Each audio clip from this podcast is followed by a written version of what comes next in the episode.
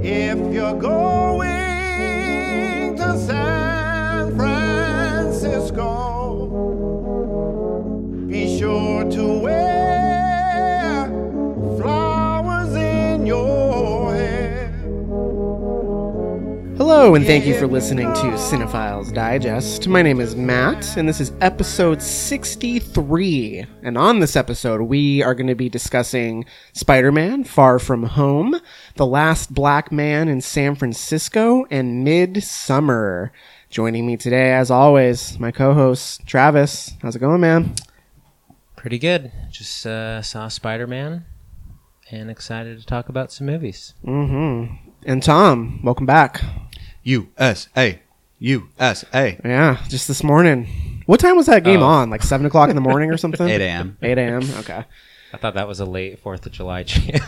No. It couldn't, couldn't be applicable. Women's national team. Yeah. World Cup champions. Open a can of whoop ass. Speaking of fourth of July, what'd you guys do? Anything fun?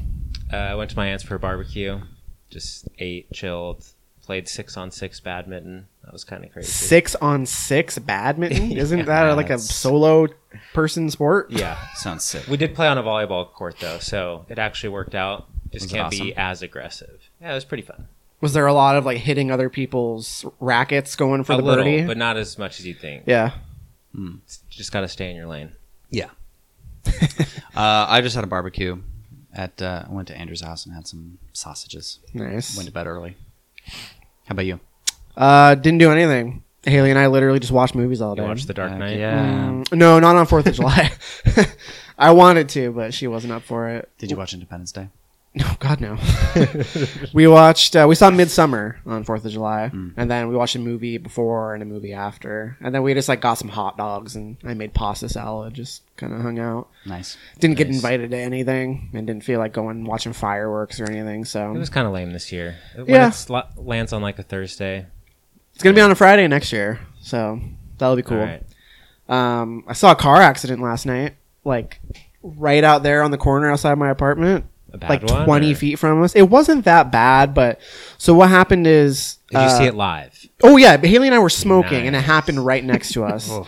So we were standing on the corner, and it's a one-way street, so traffic is going southbound. There's two lanes. It's a one-way street. Uh, that street right there, sixty-fifth. There was a woman who was trying to turn right to turn onto the one-way street.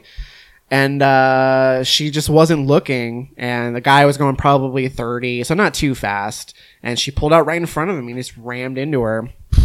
So Haley and I were like, uh, like, what do we do? Do we just like hang out? Should we go see if they're okay? They seemed like they were okay. They weren't going that fast, you know, because we saw the whole thing happen. But the guy who hit her gets out of his car, kind of looks around, gets back in his car, and like turns like turns the engine over, and we think he's just trying to get out of the street, right? Nope, engine turns over, he fucking takes off, takes a left at the next block down. Turns out his front license plate fell off of his car. Oh. So Haley just went out and grabbed it from the street and gave it to the girl who got hit. So he's I mean, all they have to do is run the plates, and he's on the even that's though a, that's it was a hit her and run. Fault, totally. Yeah, so it. He must have been either uninsured or uh-huh. maybe he had been drinking or something, uh-huh. you know, because why else would yeah. you take off like that? Yeah. But yeah. Interesting. He left his license plate. So even though she was in the wrong, I think, I don't really know how those kind of like traffic violations work. Like, I don't know if she's I still going to be. I'm pretty sure she will not be penalized. Because he fled the scene. Yeah. Yeah. That would be my assumption. Yeah. But it, maybe it depends on insurance companies are fucked. So who, who knows what's going to happen? But mm-hmm. yeah, that was pretty Man, crazy. If you get an update on that story, I wish I could. so, you guys are like American heroes. Oh yeah. Well, Witness? There was There's a crowd of like Samaritan. We didn't even end up being witnesses because we thought that we were the only ones who saw the accident. Two minutes later, there was a crowd of like fifteen people. There were these like six like hot girls, clearly like coming back from a party or going to a party mm-hmm. or something. And they're like, oh, we saw the whole thing. And they immediately were like, they're the ones who gave like the story, like witnesses to the cops or whatever. But our neighbor saw it. Like he saw it happen outside his window. So he came down with his dog. Some other jabroni with his dogs was like, oh yeah, I heard it. And I came running and I saw him flee. Like, so by the end of it, there were like probably fifteen people just mm. like standing outside. So me and Haley were like, all right, well, we're not needed here. So, but yeah, that was pretty nuts. Um, and the only other thing I'll say, basically the only thing I've been doing for two weeks, rather than talking about this and what I've been watching, I'm just going to do it now. My life has been Survivor. Mm-hmm. I've watched like three seasons of Survivor in the past like two weeks. Out of awesome. Control. That show, greatest game ever made, ever Which played. So I've seen almost every single season except for some of the recent ones. Mm-hmm. So I am in the middle of David versus Goliath, which you can probably guess what the theme is. It's a bunch of fucking nerds versus mm-hmm. a bunch of like, you know, hotties and successful people. Mm-hmm. I watched one called Ghost Island, which was not very good. Um, after this, I have one season left, and then I've officially seen every season of Survivor. So, super into it. Cross then, it off your bucket list. Yep. Well, then I can watch them live as they keep coming. And then the other thing, me and Haley have been watching Love Island. You guys know God, what this is? No, but I know it. There was a Temptation Island, right? Back that was different, yeah. Ken um, and Zach are both into Love Island. Are they? Yes. So I think people are really into the season that's airing right now, so it's like reinvigorated like American interest in Love Island. All the seasons, not all the seasons, but like five of the seasons are on Hulu. So Haley and I decided we're going to watch season one. That show is so good. Have you guys seen Big Brother? I've never seen any of it. Some of it, no. Like the first season. It's basically horny Big Brother. Tight. It's like a, you know, guys and girls living on in this like villa in Spain, and they're all British, and they have to like couple up. So they occasionally will like, you know, have to recouple, and new people come into the house. So you can like, they call it pieing off when you basically leave one person for another. You say that person got pied off. Like, I'm just loving it for all like the British slang and stuff. Pied off. I got mugged. Uh, oh yeah, it's great. So we're almost done with season one. Then I think we're going to go to like the season that's airing now. But that show airs five days a week. So, wow. like, one of the seasons has, like, fifty-eight episodes or something like that. How long are they? Like, forty-five minutes? They're forty-five minutes, yeah. But one of the episodes is, like, a recap episode. So, since it airs five days a week, at the end of the week, it's, like, they have a live show. And then the following episode, it's, like, a recap. So, we can just skip. Since we're binging it, we just skip the, the recap episode. Because why? We, we've literally just watched it all. You know what I mean? That's ridiculous. That's so many episodes. You have yeah, any extra little bits in those? I don't think so. It doesn't seem like it anyway. We like fast forwarded through the first one. I think it's literally just a, a recap.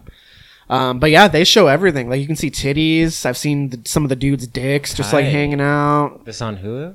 It's on Hulu. I just uh, I just paused my Hulu subscription. What for? Oh, you got to unpause. Basketball's over? Yeah. Speaking I mean, we could. Basketball. We only use Hulu for. Oh shit! I use Hulu for One Punch Man. Damn it! How am I gonna watch that? I'm gonna have to re up. I've heard seasons. People have been saying season two is not as good as season one. Not as good, but I'm still watching. Still enjoying it. Yeah. Speaking of basketball, you're talking about all the trades. Craziest free agency of all time. I know. I haven't had anybody talk to about it. It's ridiculous. The world is yours. The the whole. I don't know. The whole league has changed. Turned upside down. It's a new league. Yeah. What what team did Durant and uh, what's his fuck the go Nets, to? Kyrie. Kyrie. Yeah, but That's Durant's not going to play next year. That's my team in two He's years. He's not? In two years. You're the worst. I mean, they do go with your color scheme with the Raiders and, and the Brooklyn Nets. Yeah. They're both black and white. Yeah. Pretty Wait, cool. So Durant's not going to play next year? No, he's injured. For real? Yeah. He's yeah. out for the whole season? Achilles is brutal. In the finals. So they signed him even though he's not going to be able to play the first year of his contract? Yeah, they gave him a max contract. Jesus Christ. Um, and then what's the other one? The Clippers, because Leonard yeah. and, uh, and Paul George and left Paul George. Thunder, which is crazy because he just re-upped there. Like the N B A does not know what the fuck to do with superstars anymore. They're like superstars just do whatever loyalty they want. Loyalty is not a thing. There's no loyalty, and they have so much um, decision-making power. They force themselves out of their contracts a year, year and a half, sometimes two years early. Westbrook wants out now, too. Yeah, he totally does. And the Thunder are probably going to do it because why yeah. would they keep him? Yeah. They're going to trade him. They're going to get as many picks for him as they can. He sucks anyway, so like, why keep him? And then, um, and then they got a uh, just a boatload of picks from the Clippers, and they have other picks from other um, teams too. And they're just going to do a rebuild. So the Lakers are still going to suck, right? Because they got no they re upped Rondo, and they got they got Cousins, Anthony Davis. They have a bad. They have who the fuck is Anthony Davis? What? Tell him. I don't know who Tell Anthony him. Davis He's is. He's a like a top five N B A player. For real? No yeah. big deal. Yeah, Anthony Davis is a stud. He's a big man. Uh, the brow, unibrow, fear, fear. Wait, no, fear the brow. It's not fear the fear the brow. Fear the beard is. Yeah, Harden. Yeah, yeah. Harden. Yeah, what's the brow's? I think he has some slogan. Respect the brow. No, I don't think so. no, no. Anyway, uh, yeah, Anthony Davis went to the Lakers, so it's him and LeBron, and they have a pretty motley crew of um, supporting players. They got some young players, um, but that are good. But other than that, and then. Um, Clippers are really good. Utah got a bunch of players. Denver's still going to be good. The Blazers made some weird moves. They're going to be probably about as good as they were last year. And the Warriors are just the Warriors minus Kevin Durant? Yes. So they did get someone... And without Cousins. Important, though. I don't know his name. What are you talking about? They got a new player. I think he used to play for, like, the Kings, maybe? He's got a bunch of tattoos. I don't know. Kind of skinny. Sounds right. I don't know. I'm not sure. Yeah. I don't think. I don't think the Warriors are going to make the playoffs. What? What? Really? I kind of don't think they will. But it. Because they'll have Curry the, and Thompson. The rest of the league is too good. Oh. The Western Conference is a mess. Yeah, I guess with the Clippers and the Lakers. I mean, you I never mean, know. You never know with injuries spots, and stuff. Though. But they like, who knows? Playoffs, Dallas could but... be fucking. You know, like kind of good next Didn't year. Didn't they get someone? Well, they have uh, Porzingis. They traded for Porzingis, who was injured, and they have uh, Luka Doncic, reigning N B A Rookie of the Year. Amazing! It's a whole new world. The Sixers stacked up. The Boston got Charlotte's best player, their franchise player, Kemba Walker, who just re-signed. I'm pretty sure. Jimmy Butler. Jimmy Butler went to the Heat because he's an asshole. He just wants money and sunshine. Jimmy Butler always says, all I care about is winning. And then he lists the teams that he's willing to be traded to, and they all suck. Cool. All right. It's probably enough basketball talk. Uh, anything else you guys want to mention before we dive into review one of three? Uh, the new Jaden Smith album is pretty dope. Stop it. Are you no, serious? I'm serious. It's awesome. For real? Check it I out. Heard that it had some good collabs. Yeah. Who's on it? Tyler, the Creator. That's the best song. Is it? Yeah. Um, Chance the Rapper Trinidad on there? Trinidad James. I don't know that. Trinidad James. That yeah. fool. Kid Cudi. Oh, I like Kid Cudi. Uh, ASAP Rocky. Oh, yeah? Okay.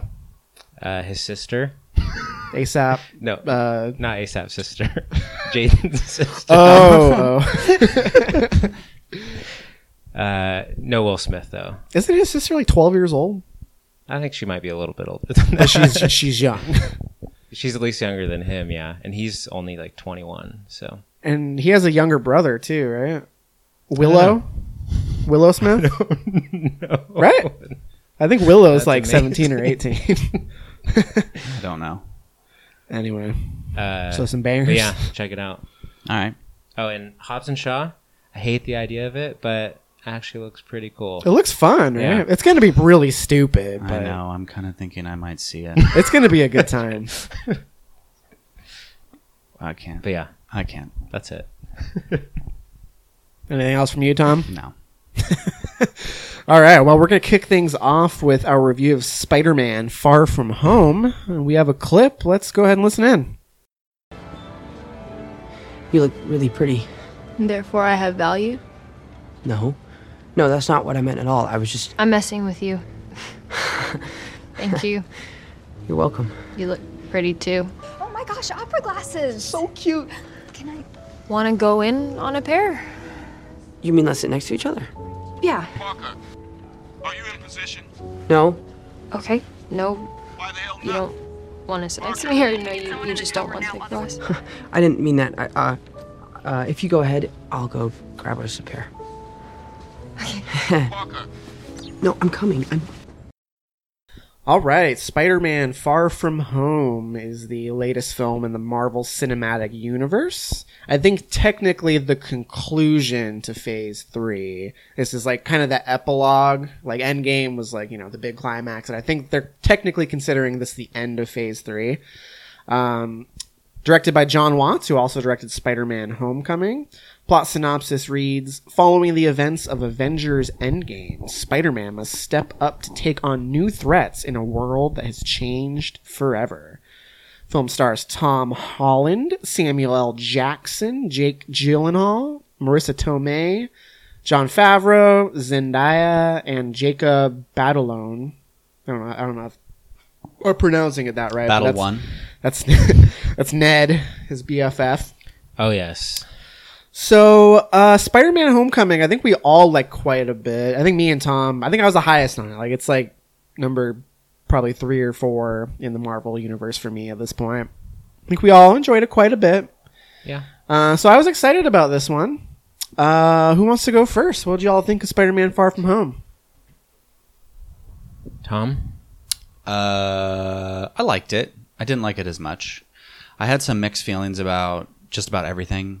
Um, hmm. And it felt a little bit too samey for me.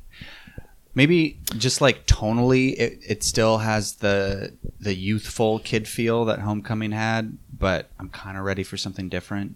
Also, it also felt too long.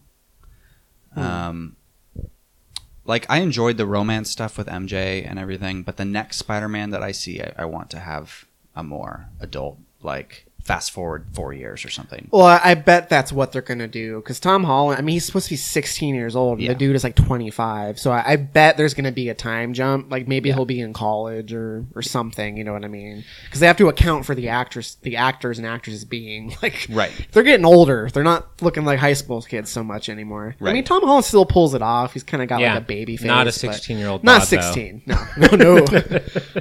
um, I thought... Yeah, like... An example of something I had mixed feelings about. I thought that Nick Fury was like kind of ridiculous at the beginning with the expectations we were supposed to believe he was putting on a sixteen-year-old, or like how much trust he would put in a sixteen-year-old. But I also liked his role a little bit more in this movie. Like he finally felt like he mattered a little bit and had some, you know, badass qualities to him.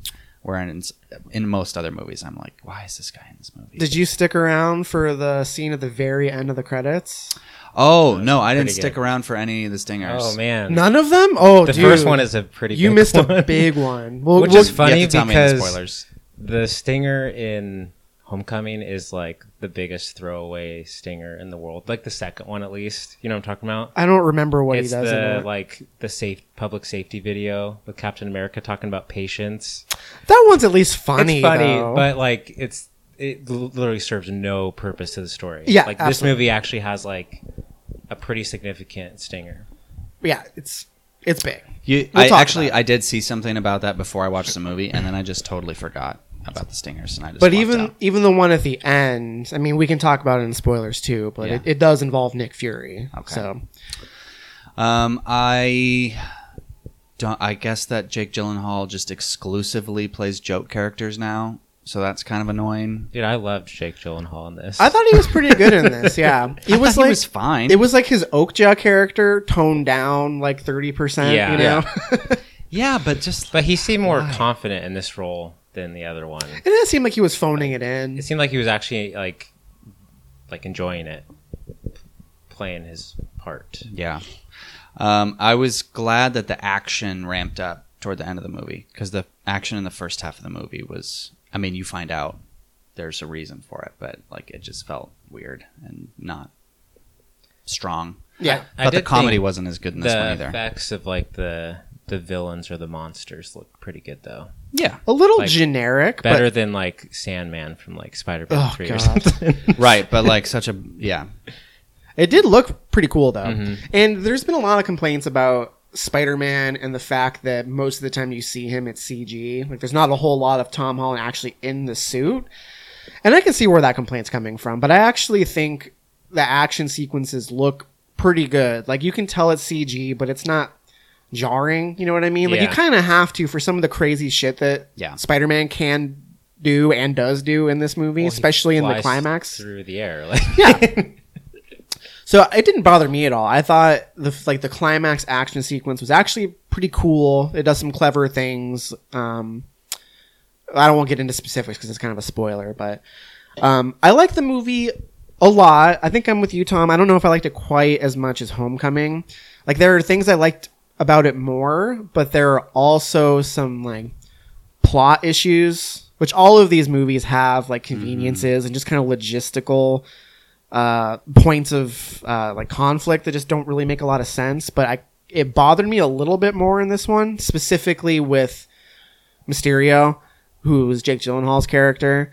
um I really like conceptually what they did with that character, because in the comic books he's kind of he's like a magician, he's a delusionist, you know mm-hmm. but it, it's from what I remember, supernatural. You know, yeah. he can just like, there is a real world explanation for how Jake Gyllenhaal can do what he does in this movie that I thought was pretty clever and, and modern. You know what I mean? Like, loved it.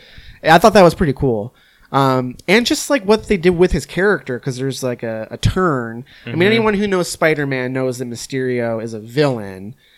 But the way that they handle his character, I thought was was neat and, and unexpected. You know what I mean? I thought that stuff was pretty yeah, good. Yeah, no, the twist was kind of cool, and I was slightly confused for a second when it was going down. Yeah, when the when it first starts, I was like, the turn. Ah, okay. That was pretty cool, right? I thought it was pretty good. Wait, what? Uh, which part are you talking about? Like the, the twist in the middle. Mm-hmm.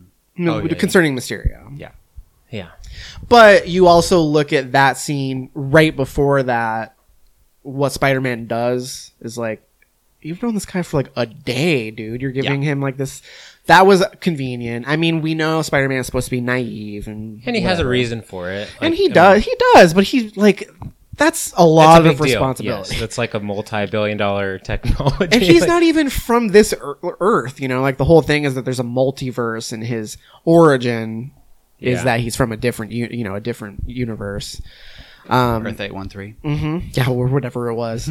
um, so I, I think to kind of get into the, the nuance of that stuff, it's pretty spoiler heavy, so we should maybe hold off on that. But going back to what Tom said about the sense of humor, I thought it was pretty good for most of the movie. It was making me laugh.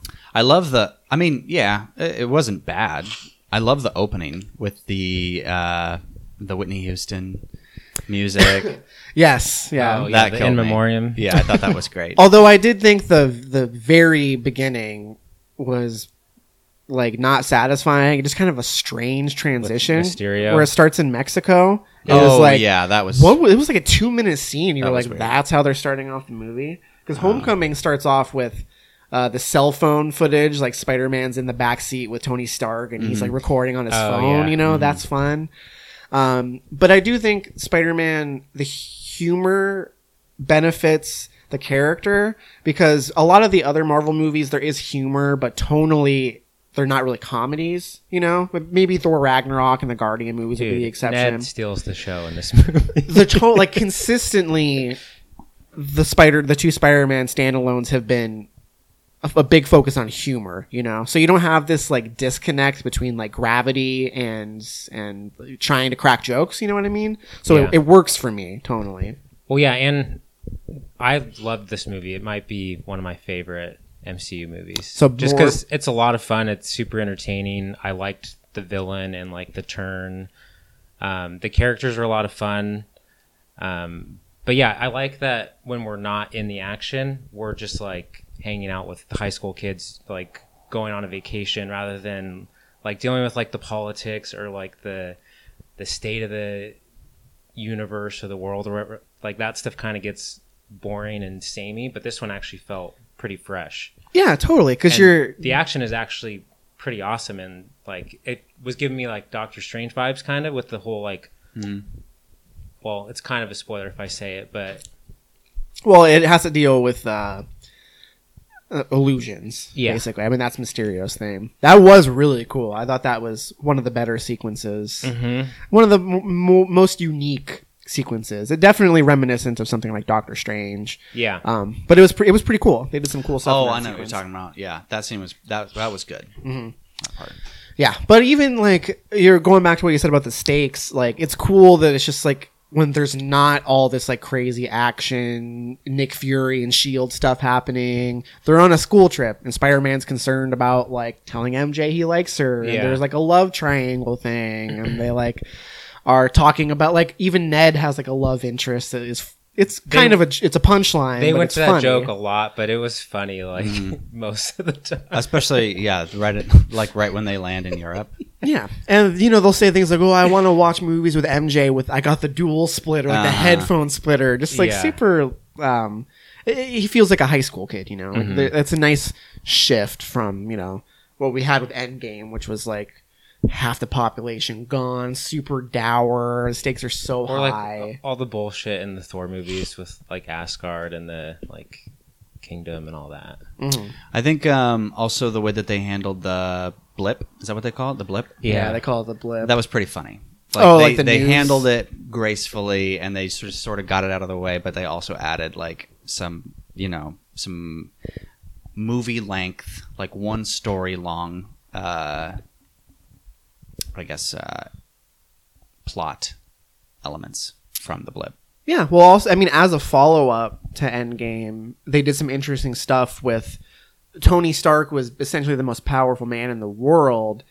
His loss presents opportunity. You know, mm-hmm. it's a vacuum. Like mm-hmm. they do some interesting things with like what Tony Stark meant to this universe, and this is the first time that he's been. You know, gone essentially. So they kind of do some neat stuff. Nothing too big. It's not like a huge plot focus other than like the technology that mm-hmm. Spider-Man inherits. But I thought that was kind of a, ni- a nice touch. It, it worked as kind of an epilogue to, to Endgame in its yeah. own way. Yeah. I think also the the way that Spider-Man is handled in these movies, like compared to other previous movies, is the like Tom Holland or the Peter Parker's brain is part of what makes him a hero. You know, he has like these little in the moment things where he does something that's not just him being like having superpowers. It's him thinking through the problem, mm-hmm.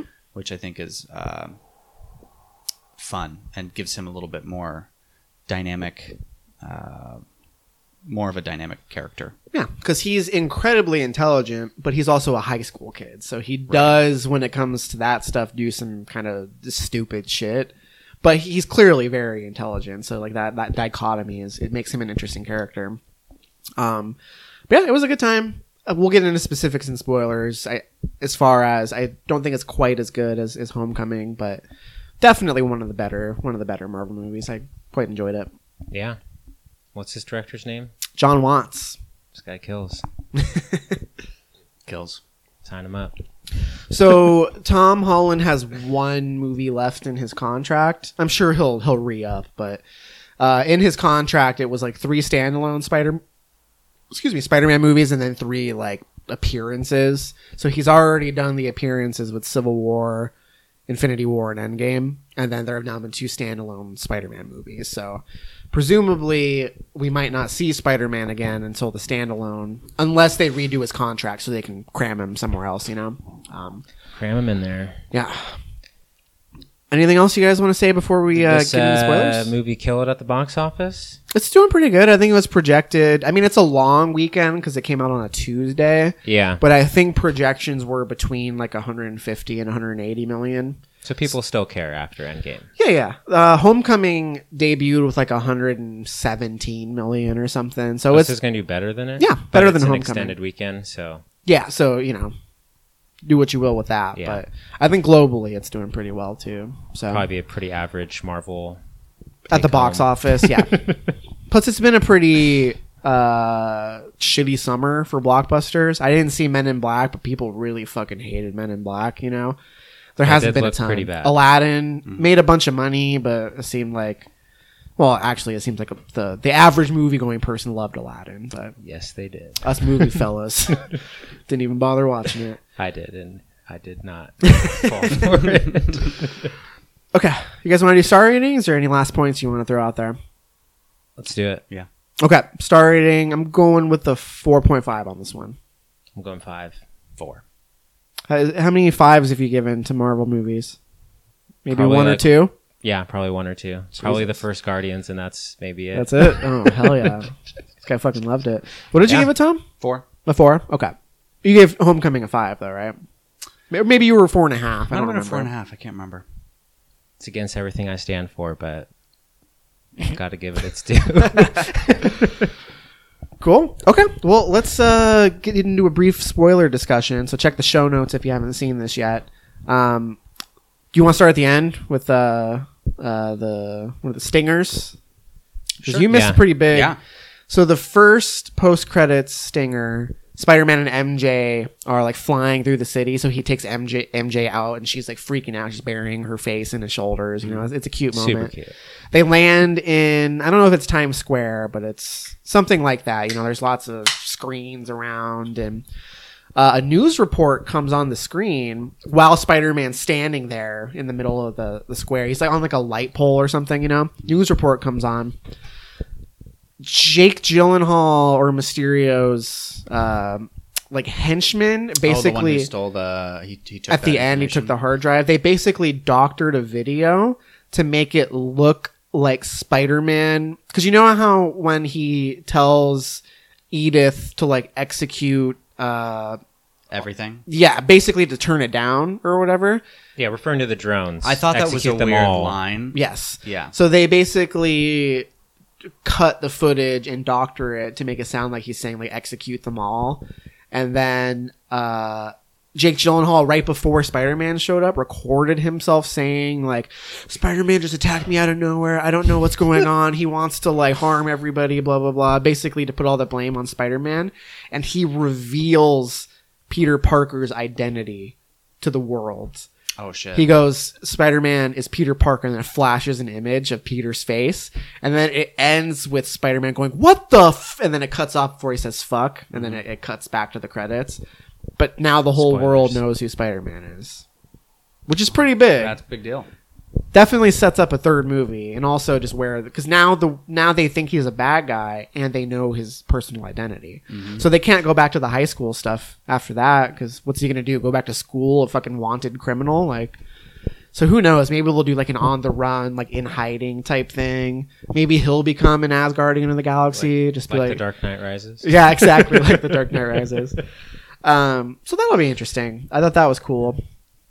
Um, and then the final like post credits thing at the very end, you find out that Nick Fury and I can't remember Colby Smuthers' character, like the, the woman who's with Nick Fury, mm-hmm. like his partner, they are actually the shapeshifters from Captain Marvel. Like Ben Mendelsohn's character, you know, the reptilian guy. Yeah. They've been pretending to be Nick Fury and her. So they're like in the car and they shapeshift in their form. They're talking about like, wow, we really barely pulled that off, like that didn't go as well as we thought it would, because remember Happy gives like a code to them through the video and he was like, oh, you cracked the code, huh? They're like, oh yeah, we knew exactly what you meant. They had no idea what he meant because they weren't actually Nick Fury, you know. Oh. And then it turns out Nick Fury has just been hanging out and on some planets somewhere, like just chilling. He like has like a like a hologram of like a, a beach, and he's like sitting there with the drink. They stole that from Valerian. It's fucking bullshit. But yeah, he's just hanging out. He was wearing like beach trunks and like. And then he like gets up and is like moseying around the ship, and he's, he's like, like, "Get, get back, back to work, work," something like that. But I have no idea where he is. He's with the other shapeshifters, right? Yeah, it was like a whole crew of them. Yeah, some really cool futuristic city type thing. So that's what Nick Fury's actually been up to. All right. Don't know what that's going to mean, but yeah. Some pretty cool stingers, though. Definitely worth the waiting. Better than the fucking cat and Captain Marvel like hacking up a the Infinity Stone or whatever. Well, just two Dude, there minutes. There are so of... many people who work on these movies, though. Holy the shit! The credits take like, like you really nine like get to see it. Mm-hmm. Like just the like the effects artists and all that, and the three D artists, it's the three D like conversion process, top like... to bottom names of all the animators and stuff. Yeah. Um. So those are the stingers. You guys want to talk about Mysterio? What they did with his character? Sure. All the trailers portray him as a good guy. I knew there was going to be some sort of turn. Yeah. Because I knew. So I saw it with Paris. Paris didn't know who Mysterio was. So I she mean, wasn't expecting the, the turn. The name of his but... character and the, just the look makes him look kind of like a villain to begin with. Right. But And there's got to be a villain. If he's not the villain, they defeat the elementals guy. Pretty early. Sure. Even yeah. if you don't know. Yeah. But he was essentially trying to get Edith, which is like a space station, like drone program, surveillance and attack drones. Uh, he tricked Spider-Man into giving him access, which that was, you know, we, we alluded to it earlier, but I was like, uh, seems like a little quick for him to just, he He's interprets to get back to his trip. I thought his little it. speech was a little bit weird. It was a little much. Yeah. Um, but yeah, it was all a ploy. Like, it was all an illusion, all the fights, which I also had some issues with that logistically, because if it's all an illusion, how did the tower get knocked over in that opening scene? Explosions. They're all planted, remember? No. Did they no. show scenes of like planting No, no, no. The drones bombs? Can also like fire explosions and stuff. I'm pretty sure. He didn't have the drones yet, though. He just had the projector. I thought it was all projection. Oh, you're right. He didn't have the drones. But Spider-Man was in the tower, like physically, like hitting no. his head on the. The guy now. who um, took the hard drive at the end, when he's going through his speech, he points that guy out and says, "This guy with his like, you know, his pyrotechnics or whatever to make all the illusions real." Mm. You know. Okay, I figured there was going to be some sort some... of like, oh, the technology can do it or whatever. Yeah, but then they also make it out to seem like everything is pre-programmed, because they're in that like training room where Jake Gyllenhaal is basically directing. He's like a yeah, I like that too, but that leads you to believe like, do they have to pre-program all of this stuff, or can they just do it on the fly? Yeah, they really ask the audience to sort of take a mental leap there. Yeah, which is fine. There's it, no way that that technology would ever work. Yeah, so that's fine. But then I was thinking like, well, okay, so if it's all pre-programmed, how did the illusion stuff happen with like the zombie Tony Stark and all the bodies piling on him? Like, how are they physically interacting with him? That kind of stuff, you know?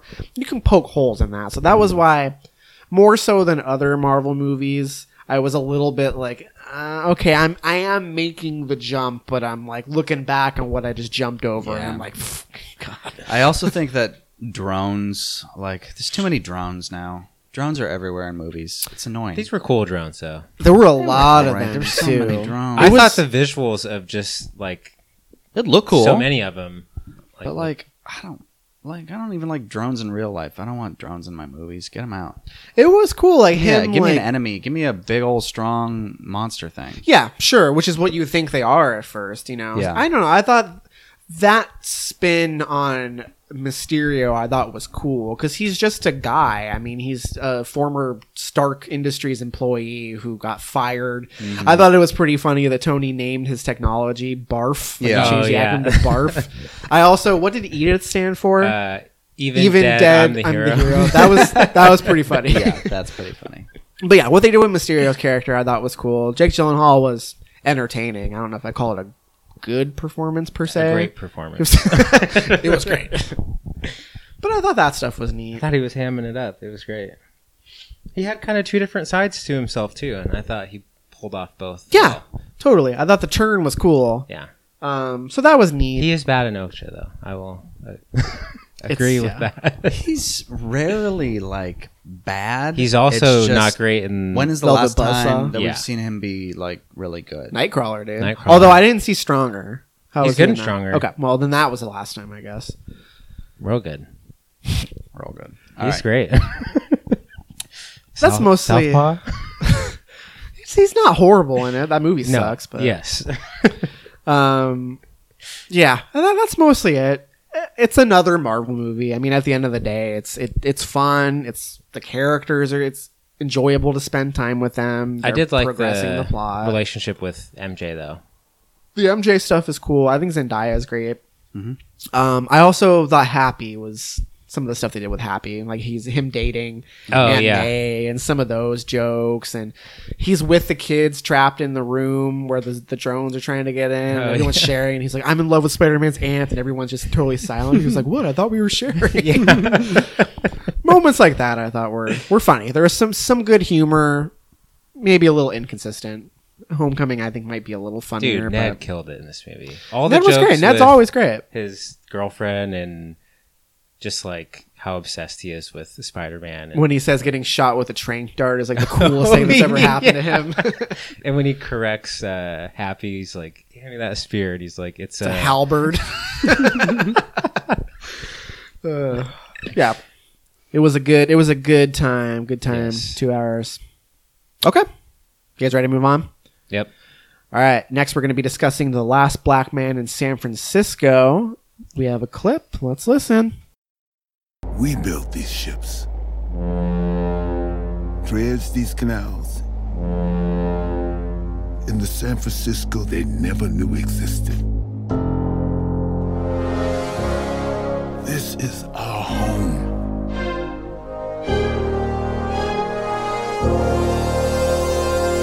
You two stick together.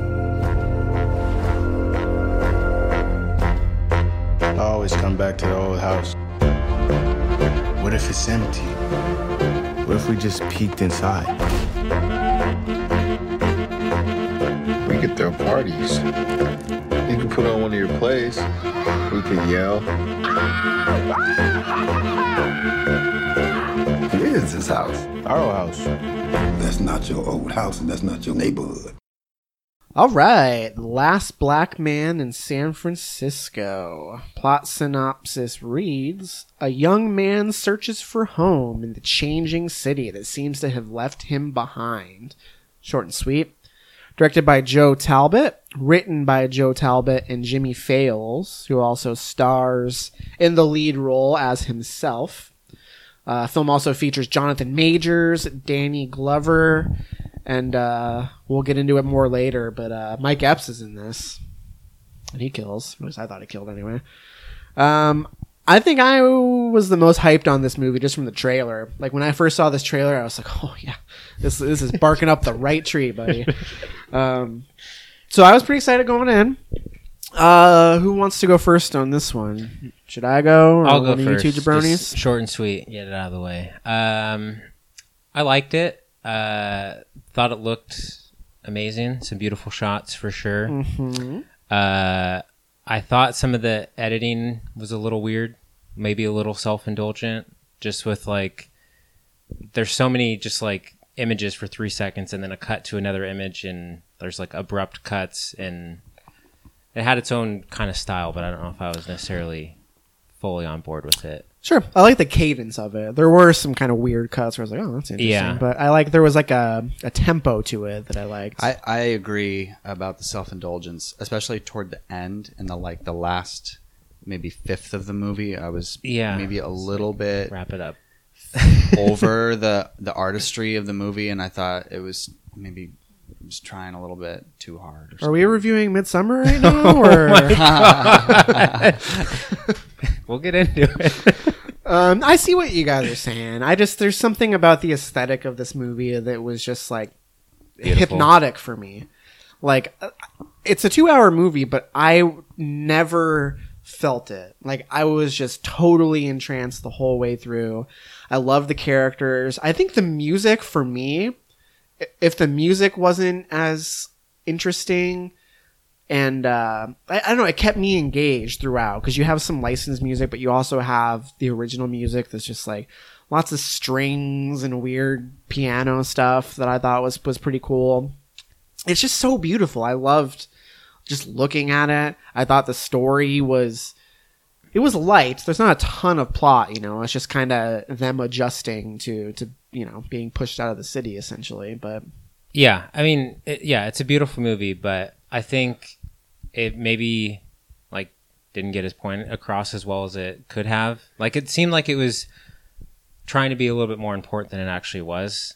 Like, or like the the finale didn't really like pay off in a way that I wanted it to. And like, I could sense some of the like themes or like commentary within the movie, but like we've seen a lot of that kind of stuff lately in movies. Um, so. Maybe it's not fair that it's kind of late to the party, but... I just didn't feel... I think this is to your point. I didn't feel emotionally connected to the characters in a yeah. way that made me, like, really feel it when it all concluded. I was like, this is beautiful, but it's also sort of apart from me, you know? It felt, it feels like a play Maybe it's too or something. personal know? or something, and we just couldn't get See, into it. I kind of had the opposite experience. Like, I felt that I got really close to these characters. So when there's these kind of emotional beats that happen in probably the last third of the film, Like, I, I cried multiple times watching this movie. And, like, I thought... the fa- Like, I do think we need more stories about, like, marginalized people in these... In, in the inner cities. Like, it's a unique perspective that we don't see in multiplexes and in, in theaters, like, wide releases, you know what I mean? Not that this movie had the widest release, but... Yeah. I also like, though, that I feel like the movie got its point across without... being accusatory, because there are other films, especially last year, that deal with with race and, and gentrification that are a lot more accusatory. You know, they're a lot more aggressive mm. with the message. Yeah. I think this movie gets the point across that the city has kind of been stolen from from him and his friends, you know, but they love it. Like, there's a line towards the end of the film where he calls out these two women uh on the bus who were talking oh, shit yeah. about San Francisco, and he basically says you can't you can't hate S- San Francisco if you don't love it, or something like that. Like, you're not allowed to say that, or something mm-hmm. like that. And it just goes to show, like, the complex relationship that people have with their environment, because they recognize that it's being taken away from them, but they still feel a sense of, of pride in their city, which I thought there was an interesting dichotomy with the, the main character, Jimmy. His attachment to the house, you know, like, the whole movie is kind of like this house. They're going, there's these uh, kind of affluent white people who live in the house now, and they have an opportunity to move into the house. And there's a, a flip that happens toward the end of the film where it's, you know, that's kind of the emotional I did catharsis. Like the like myth aspect of it. Mm-hmm. Like, yeah, that was pretty cool. But it's just interesting that you have these shots at the beginning where it's like slow motion shots of like, the the horrible poverty that you see in the city, and then the tech bros on their fucking hoverboards and their ear pods, you know, just cutting yeah between but them. I mean, it, it is showing the poverty, but it's also showing, like, the people, you know, and they and they have, like, this this energy about them, you know, when he's you're talking about the skateboarding scene into the city, right? Mm-hmm. Yeah, but then it gets to techie town. Oh, that everybody's on their awesome. Cell phones, and they're like, well, who's this black guy on the skateboard? Yeah, I mean, like, that's why I appreciate I don't think the movie has to be so literal. Like, it got that point across without being like, white people are the devil, you know what I mean? I yeah. mean, they could have, it totally could have, and I don't think it would have taken away from the movie, but I just feel like he, the director was more concerned about this person's story and the people in his world, yeah. and the fact that there's a character who gets killed, and one of the characters makes a comment about how, like, that could have been me if I didn't have this house. You know what I mean? Like, when we're in this environment, the city is being taken away from us. If you don't have your passion or whatever, like, you just, there's these characters who just spend all their time just talking shit and being aggressive, and they're basically just gangbangers. You know what I mean? And you have this one character who has, they show another side to him, but then the next time you see him, he's basically, like, lashing out and being a fucking asshole. And there's one of my favorite lines in the whole movie was, Uh, Jimmy, the main character, talking to his buddy, I think it's Montgomery, telling him, like, why do you why are you writing a play about that guy? He was a mm. fucking asshole to you. And he was like, why can't I, like, appreciate someone just because they're mean to me, or something mm-hmm. like that? You know, I thought that was a pretty pretty cool sentiment and a cool line. Um, yeah, I was on board with the whole thing. I don't have much more to say, but I love the performances, love the way it looked. It was really complex, and uh, like I think you're saying, Maybe maybe more so than some of the movies that we've seen lately. Like, there is, if you had to pick one person to be the villain in this movie, it's, like, a white, you know, bro who does real estate in the city. Yeah. Oh, yeah. Yeah, yeah. But you you come to learn that not everything is as it seems with the protagonists either, you know, like the flip that you're talking about. So uh, it's not as simple as one person's right, one person's wrong. Yeah. And... um Well, there's even some interesting nuance with that real estate agent, because mm-hmm. he fucks them over, but he's like, hey, if it wasn't me, it would have been someone else here. At least I'm from here. You know, he plays yeah. that card. Like, well, I may be fucking you, but at least I'm one of you. Well, like, and that also, makes it he's better. Like, I, I, I could have called the cops on you, but I didn't. I and did I you left a your, favor. I left your shit on the street so you could pick it up. Um. Also, Majors. What's his first name? Jonathan? Jonathan the guy Majors. Who played Montgomery, he was awesome. Yeah, he was great. Um, Jonathan Majors. Yeah. I think we will see him more because he was He was excellent. His character was also pretty idiosyncratic, but mm-hmm. yeah. very interesting. Um, and I'll just throw it out there. All the parts with Mike Epps I thought were hilarious. He was so great in his small role. There's a really, I thought, uh, powerful scene where he's like in his car with the lights on, parked by the water, just like smoking a joint or something. And then you hear the gunshots. You know what I mean? Like, he just like is doing his own thing. Like, you have this really serene, picturesque moment where he's just like by himself and the, with these lights, looking mm. out at the water, and then you hear gunshots. You know, so he like pulls his blinds or whatever it is. Like, he looks around a little bit, is. and he's like, "Oh, whatever. That's just, it's not here." So so it goes. Yeah, yeah. I thought it was incredible. Like, this is right now, I think, my number two movie of the year. Fucking loved it. Right behind Midsommar. Let's save we'll it. Save it for the next one. I thought it was really good. I just, it didn't hit home for me. Sure. I also felt like, uh, I mean, I might as well just say now, I think all three of the movies that we're reviewing were too long. mm. Or they felt long to me. They, none of them were like egregiously long. What was this one? Two hours and fifteen minutes? Just two hours. Just two hours. I don't know. Yeah, this one's the shortest, but it probably felt the longest of the three. But it was, was the shortest by like one minute. I think Spider-Man's oh, okay. two hours and two minutes. No, it's two hours and nine minutes. Excuse so. me. It's because I was on credits, though. God, ten minutes. Or at least ten minutes. Maybe I was just really impatient. Impatient the last two weeks. I don't know. Maybe. Okay, you guys want to drop some star ratings? I'm giving it a four. Four. You upgraded. I did. I started at a three point five. You didn't bring me up to a four point five, though.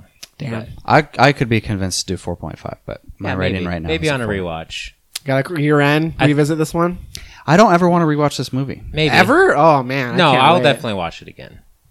I, I think it. you make good points. It's just I didn't necessarily fall for it or catch all the stuff that you. They didn't dupe me.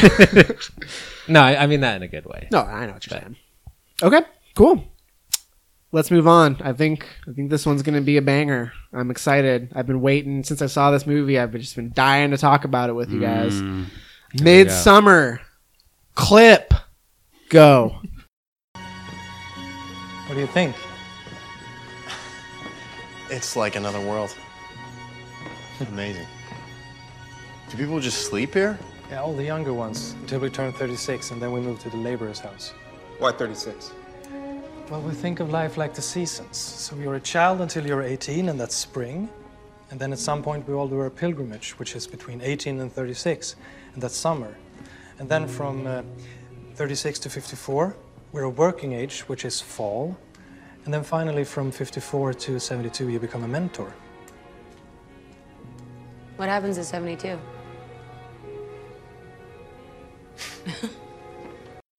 Okay, Midsommar is the second feature-length film from writer and director Ari Aster, who gave us Hereditary last year, which I think all three of us liked quite a bit, especially Tom. It was in your top ten, right? Yeah. I think it was like number four or something. Did you have it that high? I love that movie. Yeah. Okay. So I think we've all been anticipating this one because we were all big fans of Hereditary. Maybe not as big as some other people, at least well, me and Travis. But Travis fell prey to the hype train, as he always does. Fucking got For him. What? This Hereditary. Hereditary. Oh. No, because I rewatched no. it and I still felt the same way. No. Yep. It was the hype train. Nope. Can't take it back. Nope. Rewatched it to confirm.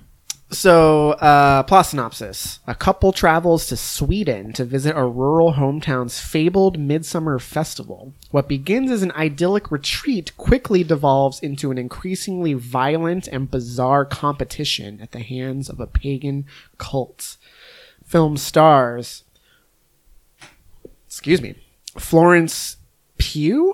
Pug? I don't know how to say her name. Think Pugh. Puguch. Think Puguch. Pugh. Florence Pugh, whatever. Jack Rayner of uh, Sing Street fame. Uh, William Jackson Harper, who plays uh, Chidi on The Good Place. Basically playing a version of his Chidi character in this. Uh, Will Poulter. Killed it. So, Midsommar. I know I haven't gone first yet, but I don't want to go first on this one. Why do not? Either of you want... I mean, I can if you want me to Matt go first. Matt wants to come in like the hammer at the end. I don't know. Or like the knife in the back. I just... Was, I, I'm was curious. That a pun? This could go one of two the, ways. The hammer? The hammer just come crashing down. Yeah. He's just playing Skin the Fool over there. You guys want me to go first? Uh, uh, I could go first since I was the biggest fan of Hereditary. Um, yeah, I didn't really live up to your expectations. I don't think my expectations were as high for this as for Hereditary. I was excited to see it because it felt like it had a similar vibe, which it totally did. It's basically Hereditary in the day. This is your wheelhouse, art house horror. Yeah. Uh, I mean, he's got my number. I love his style. I think he's like, I think he's really good at what he does. But I don't think this movie was as strong as Hereditary in a lot of in a lot of respects. It's definitely not as scary. No, um, not it as relies scary. more on. It's really on, not like, that scary. Actually, no, it's not very scary. It relies more on gruesome, uh, just oh, like sort of disturbing. There's one scene that got me. You're talking about the the head trauma thing. The the fall. Yeah. Oh yeah. Oh my god. Uh, the fall. I mean, that was like probably the most like. tense I was during the whole movie. Brutal. Me too. Yeah. I think the openings, the opening portion was also really disturbing, and that like that upset me to a certain degree. It was strange. It was an interesting way to kick off the kick off the movie for sure. Yeah. Um, I thought that Florence was really good, mm-hmm. but I thought the supporting cast, her three buddies, um, Will Poulter, Chidi, and her boyfriend, I thought they were all kind of not great. The boyfriend especially. Yeah. He, he was, was bad. bad. He was bad. Yeah. I thought Will Poulter actually wasn't bad. Like, for what his character was ridiculous. It was. It was. But that was kind of the point. I mean, it was a little over the top. I know, but just like, you can you can make him not ridiculous and still get the same thing. Yes. Right. Yes. I agree. He was funny, but I think they went to that humor a little too many times. Yeah. He was still pretty funny. Yeah, there's a lot more humor in this one than in Hereditary, and yeah. it didn't necessarily distract or like. I don't think I missed anything in terms of like suspense because of the humor. Well, I just don't think it was. Besides great. his character, though, there's some really like oddball type moments where you don't really know yes. how to feel, and you yes. just laugh. My audience laughed. Out of like awkwardness. My was a audience lot laughed in, in one scene in particular. You guys are probably also thinking towards the same the end. thing. That like, I don't know if he just dragged it on too long, or if it's because um, the boyfriend is a bad actor, or what. But like, he did similar stuff in Hereditary that felt disturbing and unsettling, and in this movie it felt kind of silly. It's kind of goofy, yeah. Yeah. That scene in so, particular, I just was not on board with. Yeah. And I think plot-wise, a lot, there were a lot of holes. Like, I still I still like this movie because I like the vibe that that he creates. Mm-hmm. But, I mean, if you if you look at it start to finish from, like, a plot perspective, it's not good. It does. It just doesn't make sense. Like, character motivations don't make sense, or they're not properly explained.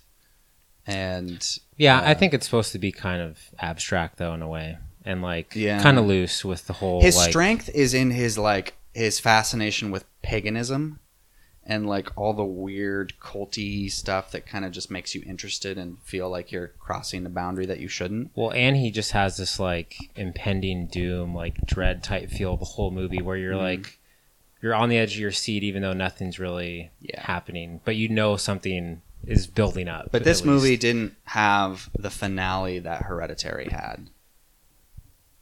Yeah. He also does grieving really well. Yeah. The grieving in both of these movies is pretty good.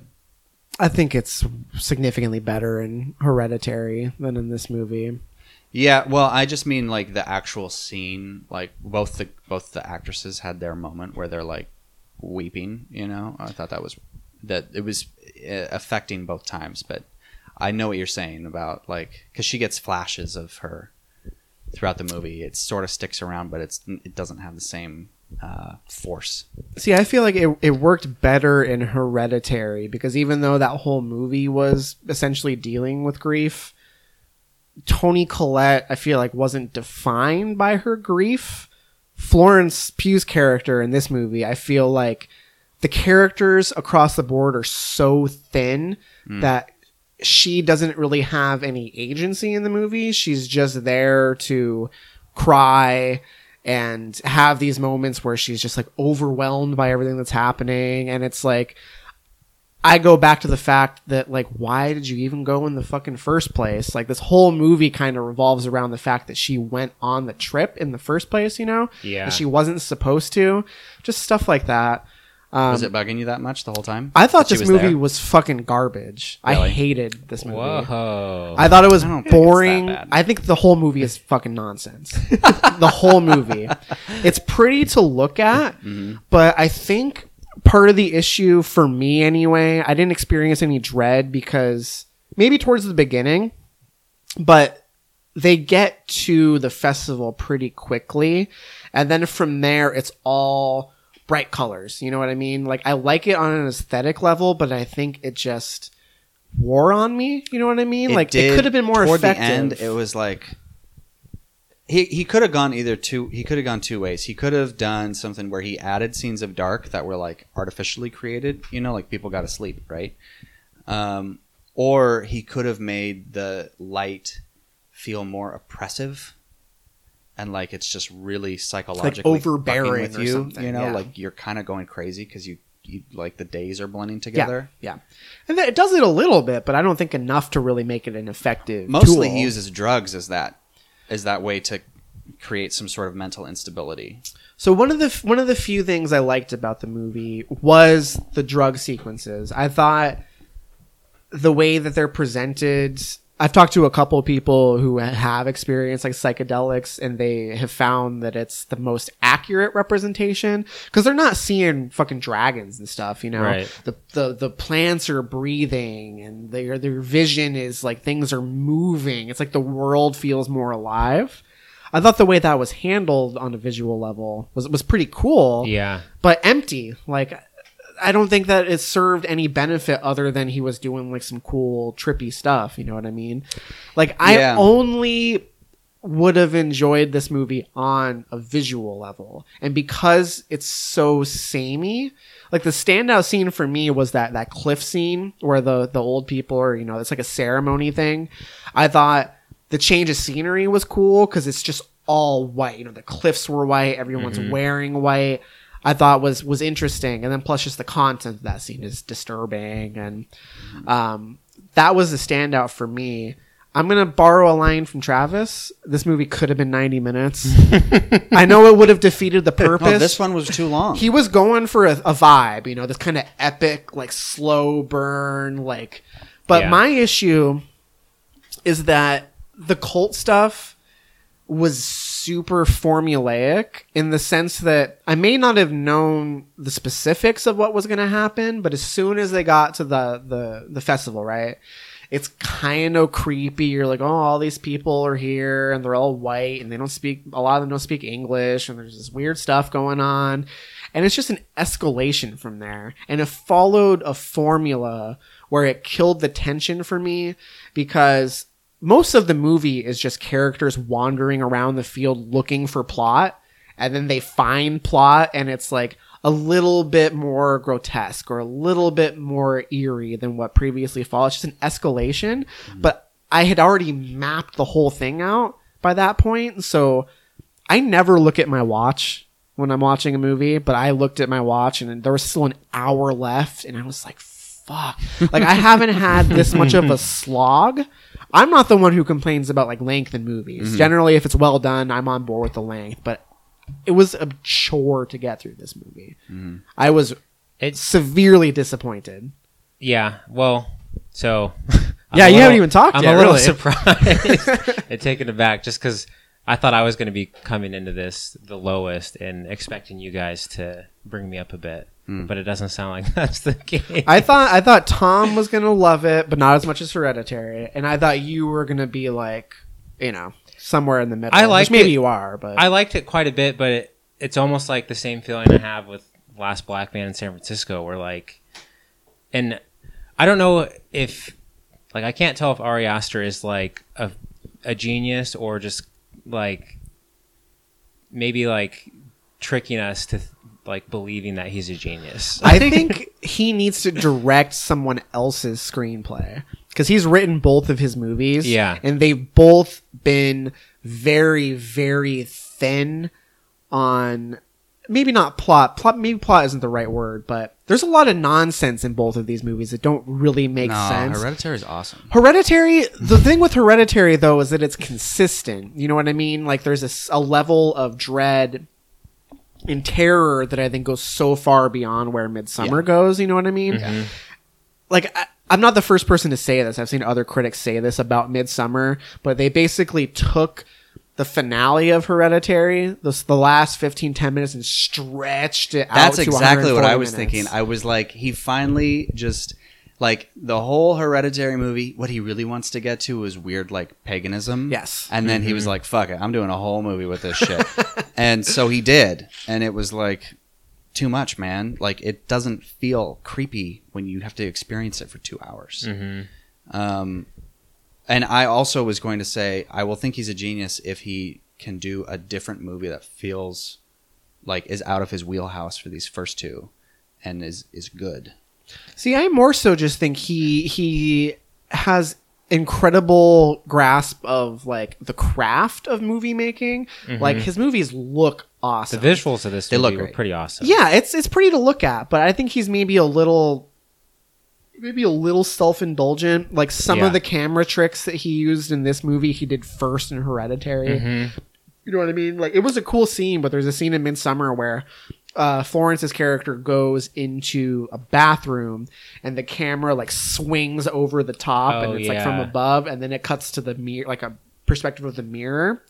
And then she leaves the bathroom and she's on the plane, you know, like it, it goes from the oh, apartment into the bathroom. Yeah, it's like when the it's door actually, shuts, it transitions like hard cut to the plane, like inside of the plane bathroom. The bathroom, yeah, that is the plane bathroom. Like you see the above perspective, the the apartment is attached to this bathroom. The camera swings, but then when she exits, she's mm-hmm. on the plane. Like that's a very showy, both on a technical level and on an editing level. You know, like that that yeah. cut. Yeah, it's cool, but I mean, he did stuff like that in Hereditary, and he has some too. like.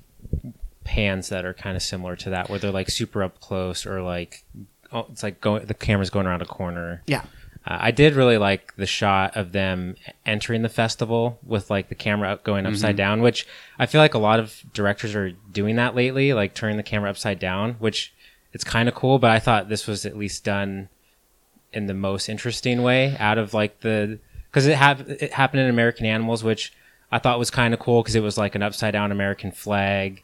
Um, Isn't Will Poulter in that movie too? Isn't that I where I know so. him from? He's in We're the Millers in uh, Detroit.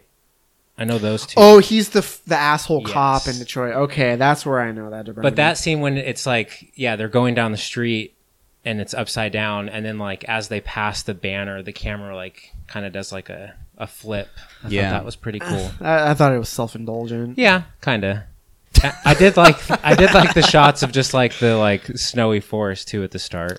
Yeah, that I thought was it looked cool. good. I like that. Oh yeah, looked, and then just like really the good. hard cut to like yeah an overpopulated like neighborhood. There were there were I mean there were lots of good moments. There's a moment after she um, is wearing the flower crown and she goes through that you know and, and she's on mushrooms and she's going through the crowd of people and they're just like washing over her. Mm-hmm. Um, I think you know again it looked great. But it just doesn't. It, we should maybe save for spoiler. We don't think we need a spoiler, but something happens at the end that involves character motivations that I don't think. I think that's where we're supposed to be like, oh, this is where that decision is rooted. You know, like totally buying into uh, the community or something. But it doesn't really do that. No. It just shows flowers pulsing, which still, I mean, I thought it was cool, and yeah. it, it like uh, it could be done worse, and I could be like, well, "What the fuck is with these flowers?" But here, I was like, oh, "Okay, no, I'm okay with it." Yeah, and it also like the movie from point A to B. It, it's a long movie, but like I feel like what happens in those two and a half hours, like. There could have been a lot more stuff happening.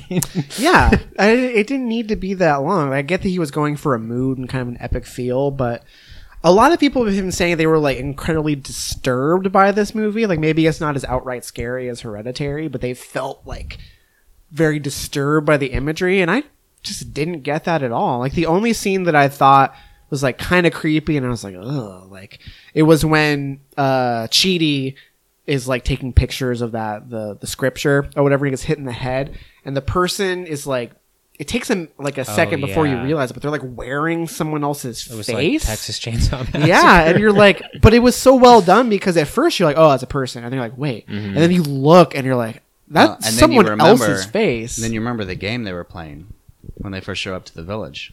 Not hide and seek. No, skin skin the fool. Uh, oh, yeah. Memory's like, what yeah. are they saying? They're saying they're playing skin the fool. I'm like skin the fool. Yeah, he's like, ah, it's just a, don't worry about it. Yeah.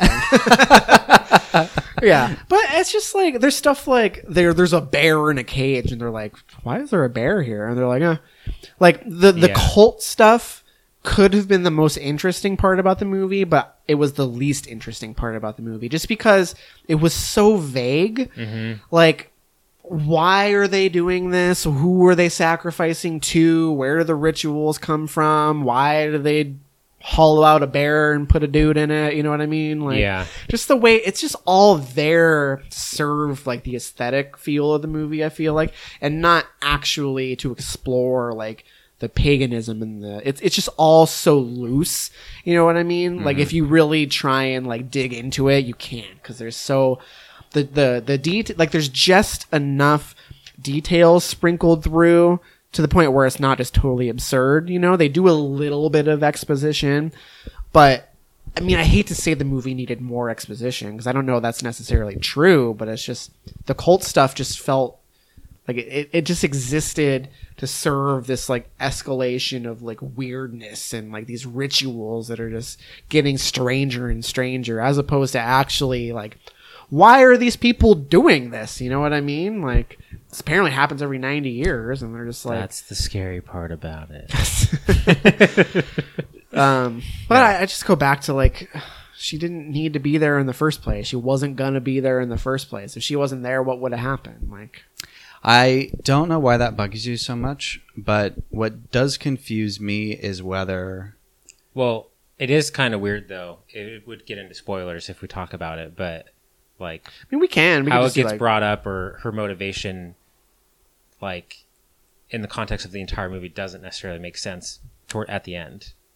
Like, how she got there. Yeah. And the- well, yeah, I mean, okay, so let's just do spoilers really quick.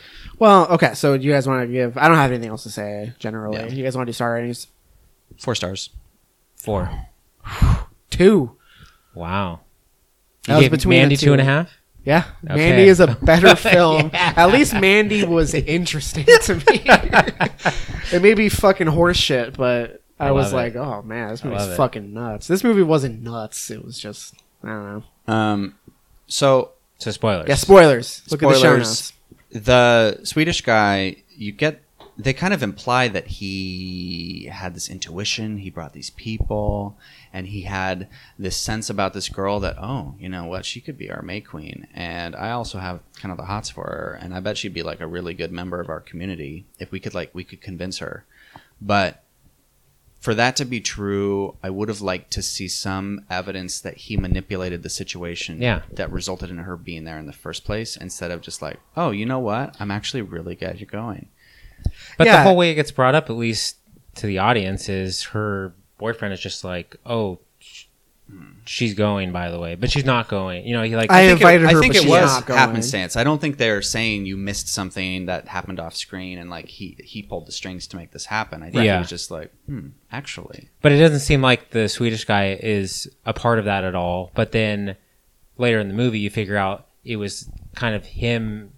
Like, he gets rewarded, yes. basically. He was the one who, like, brought them all, but not really, because the boyfriend was the one who convinced her to go in the first place. And how would he have done that had that not gotten brought up organically? Like, it's just, like, convenient or, like, luck that she got invited and agreed to going. So I was I like little... their cult. It makes sense to me. We should adopt it. What? That does not make sense. They're probably very happy. I was a little confused by the motivations at the ending for why they would sacrifice themselves. Because there are members of the cult who sacrifice themselves. It's tradition. To what end? Sure, it's tradition, but to what end? I, I guess I didn't understand what... For the benefits good. For the community. The greater good. Oh, yeah, yeah. Let's just burn some people alive. That benefits the greater... Like, I just... You know what I mean? Like, it's just so Dude, loose. Ev- yeah, I get that, but like, but every, re- every religion is like, weird. Tons of some crazy shit, bro. Tons of cultures have sacrificed people historically. It's not like they that came out of nowhere. But they're sacrificing to like a god. It's like an offering um, for something. I, this movie didn't really get it across that they were like, what was the greater purpose of these rituals? You know bless what I the mean? Harvest, man. It's fucking. They're in Sweden. Just fucking. It's gonna grow potatoes or whatever the fuck. Regardless, like. Uh, yeah, I guess so.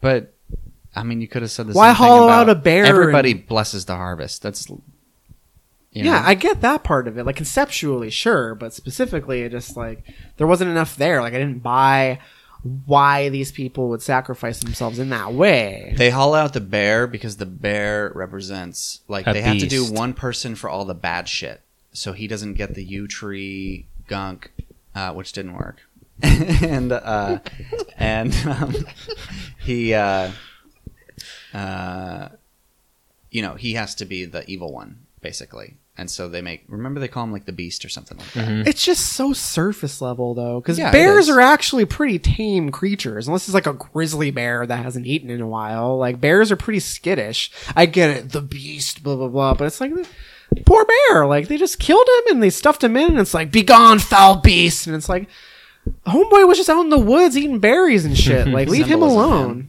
Whatever, it's just bullshit. It's too easy. You know what I mean? Yeah, I guess so. Pick a pick something else. Pick a fucking wolverine or something like those, or badgers. Like they're assholes. You can't put a person inside of a badger. You can put a baby in a badger. Fuck. Um, Do we want to talk about the sex scene? Oh, is that what you were alluding to? Everybody yes. laughing yeah. in the theater? Yes. yes. People laughed. I think it was mainly like the, the moaning chant. That was pretty funny. That was stupid. See, I thought some of that stuff worked. Like when uh, when the main character, what is her name in the movie?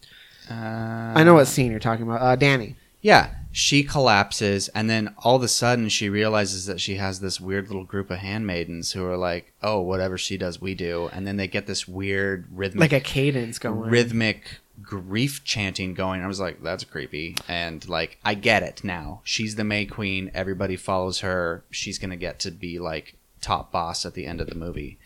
Um, the favorite. I more so read it though. I more so read it though. Like there's a line early in the movie where they talk about family and how we're a big family and she's never had family. And I feel like that was kind of the turning point mm. for her to kind of make the very end make sense. Yeah. I still don't think it works.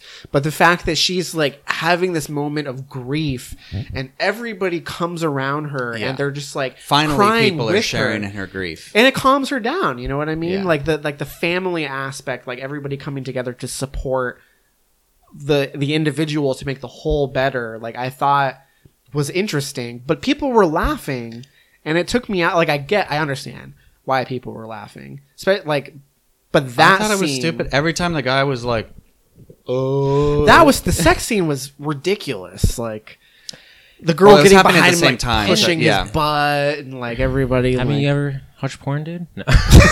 And uh, like the the other thing that um, I mean, when you talk about like consistency with the the cult. Is like, on the one hand, they empathize. They're like, oh, that sucks. Your boyfriend's cheating on you. But also, we masterminded this whole thing, and that was the plan for him to cheat on you. Like, why, you know... Yeah, no, that's... They don't really clearly reconcile those two things where they're like, it's all for the greater good. Like, you know... I. That's why just... I feel like to really enjoy this movie, you have to kind of watch it on an abstract level where, like, stuff doesn't maybe necessarily make sense on a logical or, like, character level. But, like... the like the whole through line makes sense loosely. Like you get the point that he's trying to make and like it's it's well done, but it's a little self-indulgent, a little long, and like it's definitely not a two-star movie. You have to like suspend your disbelief a bit with like just like character motivations and like all that. Mm-hmm. I just feel like the movie where the movie falls apart is I just don't think this movie has anything to say. Like the, the, the kind of the, the discourse around it is that it's known that he went through a breakup and that's kind of what inspired the movie. Yeah. But when you look at it through that lens, to me anyway, it just feels like a cheap revenge fantasy. Like literally all he does is he swaps the gender and it ends up just being like, horrible boyfriend treating her like shit. She's just gone through all this this hor- horrific moments. They go. She goes on this trip. He's terrible to her, and then by the end of it, she gets like he gets his comeuppance because the yeah. movie ends with her like smiling after he but gets sacrificed. Like, you know what I mean? She's like oh, like finally like getting over like it's like a huge symbolism moment for her, like getting over him and like her loss of her family and all that. And it's just supposed to be like this like moment of like relief or catharsis. But again, I don't know if I like fully buy everything. Yeah. Well, the family thing is fucking stupid too. Cause like her entire family, why did her parents die? Did they also have like carbon monoxide poisoning or something? Oh, yeah. Like, the girl piped it in under their door and duct taped it. Into their into she, their door sure, too? She murder suicide. So it's like a, okay. Yeah. But it's like that's a pretty fucking drastic, crazy thing to do. Oh yeah. yeah. To what end? So that what? she can like have something to grieve over for the rest of the movie? It just seemed too Oh. It was like, like it was like yeah, it was like yeah. revenge fantasy thing. Like, let me put this woman through something so horribly well, like you can't even imagine. Yeah, I think you're really that. reading into the whole breakup thing, like and maybe projecting a little bit what he was trying to communicate. I don't think so. If you so. just look at the movie, like, that doesn't seem weird to me. Like, obviously he's going to have some sort of fucked up situation to make this girl unstable. But she... And she, give her weird fantasies to have. I read the smiling thing, like, oh, he's finally getting what he deserves. Sure, he was a piece of shit. I read it as, oh, it, I'm but... finally where I should be. Not so much about him, more about her. I just don't really buy into the her being both. indoctrinated into the cult. At I don't point. either. Like, uh, one thing we totally glossed over is um, she just totally started speaking Swedish. That I thought that was kind of neat. Like, it was neat, but she like, was under the drugs. I don't know if she was actually speaking. Were they it. both mumbo jumboing? And she was like, I think so. I think so. Like we can understand that. each other, because like that's the thing with like psychedelic drugs. It's yeah. this like communal thing, you know. It's like you're communicating on yeah. a level beyond language. You know what I mean? Yeah. Sure, I, I get that part. That didn't bother me, but I don't know. It was fucking boring. See, it was so boring. I haven't had That's that experience in a while. Not since John Dielman have I been sad, so like sad day, man. Ed, fucking get this. This had to have been with. one of your most anticipated of the year, yeah? Yeah, it was up there for sure. Yeah, it was just I don't know. I mean, I gave it two stars. I thought it looks beautiful, but it was just kind of samey on an aesthetic level for me anyway. It wasn't enough to elevate. Hey, it. sometimes you gotta take a stand, Matt. I totally get it. What is the best horror movie that takes place in the daytime? Hmm. There's not many.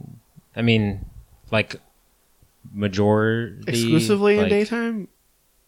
Um, ideally, but... Does would The Witch count? The Witch is better than this. A lot of Texas Chainsaw Massacre happens during the daytime. Yeah. Yeah, I was actually thinking of The Witch. The Witch is better. Because again, oh my god, this kind of gave me a million times better. The oh yeah, way better. But the this was giving me kind of vibes of like It Comes at Night, The Witch, and like maybe something else. Like all my favorite horror movies.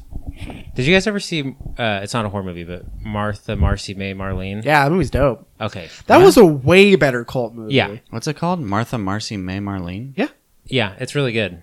It's got uh, Elizabeth Olsen in it. That was like her claim to fame role. Yeah. And she goes like she she is it her and the other Olsen twins? They and uh, no, it's just John Hawkes is in it. He plays like the cult, the cult leader. leader. You're gonna see her boobs a lot. Man, I am so excited for. Uh, you should watch it though. I have it for, if you want to borrow it. Uh, the Hollywood, the uh, last Once Upon a Time in Hollywood. Once Upon a Time in Hollywood. Oh yeah, you're so excited for it. Yeah, pre-watching out of five. Oh Jesus, hey, it'll be good. Come on, you're it's, excited. It's Quentin Tarantino. It'll be fun. I'm tempted to just do a Quentin Tarantino binge leading up to it. We're just like, yeah, revisit his whole filmography before it comes out. Oh, yeah.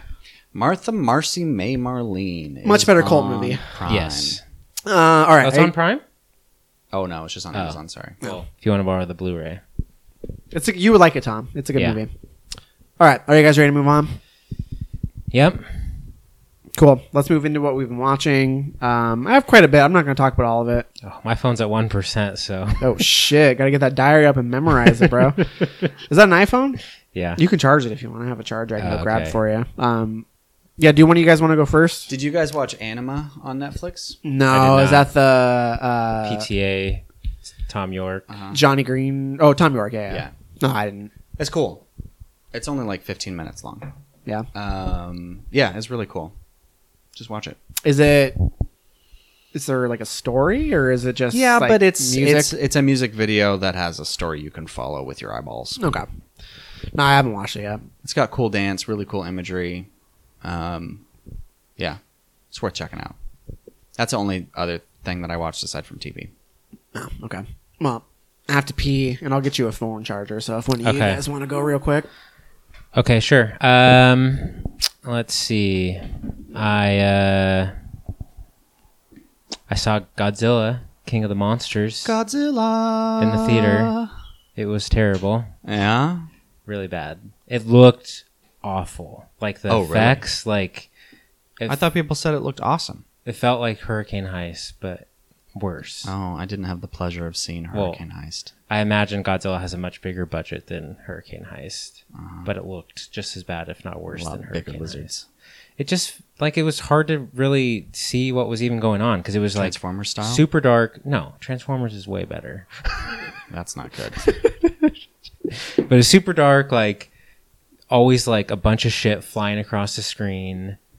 Just didn't look great. Answer me this. What is it that Godzilla shoots out of his mouth? It's like fire of some sort. Is it like fire? Radiation fire? I don't know. Does it have flames? Yeah, it's like a blue fire type thing. Uh-huh. Okay. I don't know. I was pretty checked out of this movie early on. The character stuff is all bad. The girl from Stranger Things is not good in this. I don't think she's a good actor. I think she can just do that part. What do you think? Um, like, she's good as Eleven, or she, like, you know. Yeah, I don't know. I guess I haven't seen her in anything else. I'm enjoying her in season three of Stranger Things. I haven't started it yet. I've only seen the first two episodes. Mm. It's, uh, okay.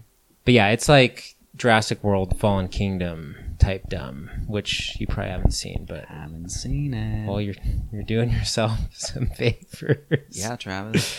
It's uh, called uh, being judicious. Yes. So, yeah, I don't know how excited I am for Kong versus Godzilla, even though I did like Kong Skull Island quite a bit. Mm. I mean, it wasn't amazing, but it was no. good for what it was. You've got a not amazing movie and a bad movie, and they're trying to do a fusion, and it's yes. going to be horrible. And both Godzillas haven't been that great. I don't know if you saw the first one, but no.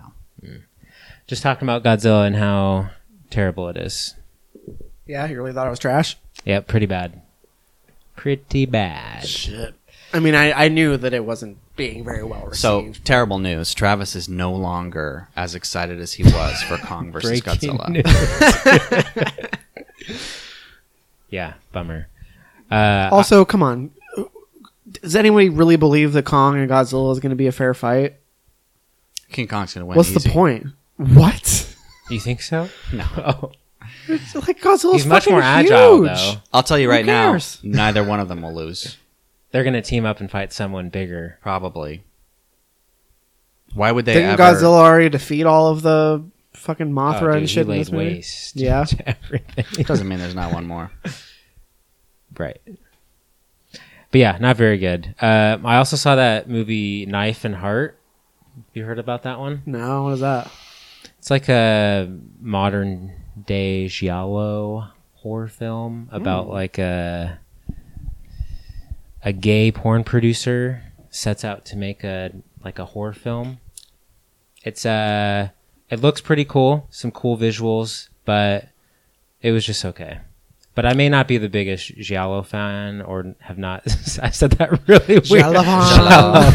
Giallo. uh, but maybe I haven't seen enough, or don't really get the whole point of him yet to really release, respect him. No? Uh, yeah, yeah. Hmm. It played at S I F, oh, but it was on Shudder, so I did like a free trial. Oh, okay. Yeah. Interesting. I think it's also on Canopy now, though, if you care. Oh, okay. Under the I Silver s- Lakes on Prime. Did you see that?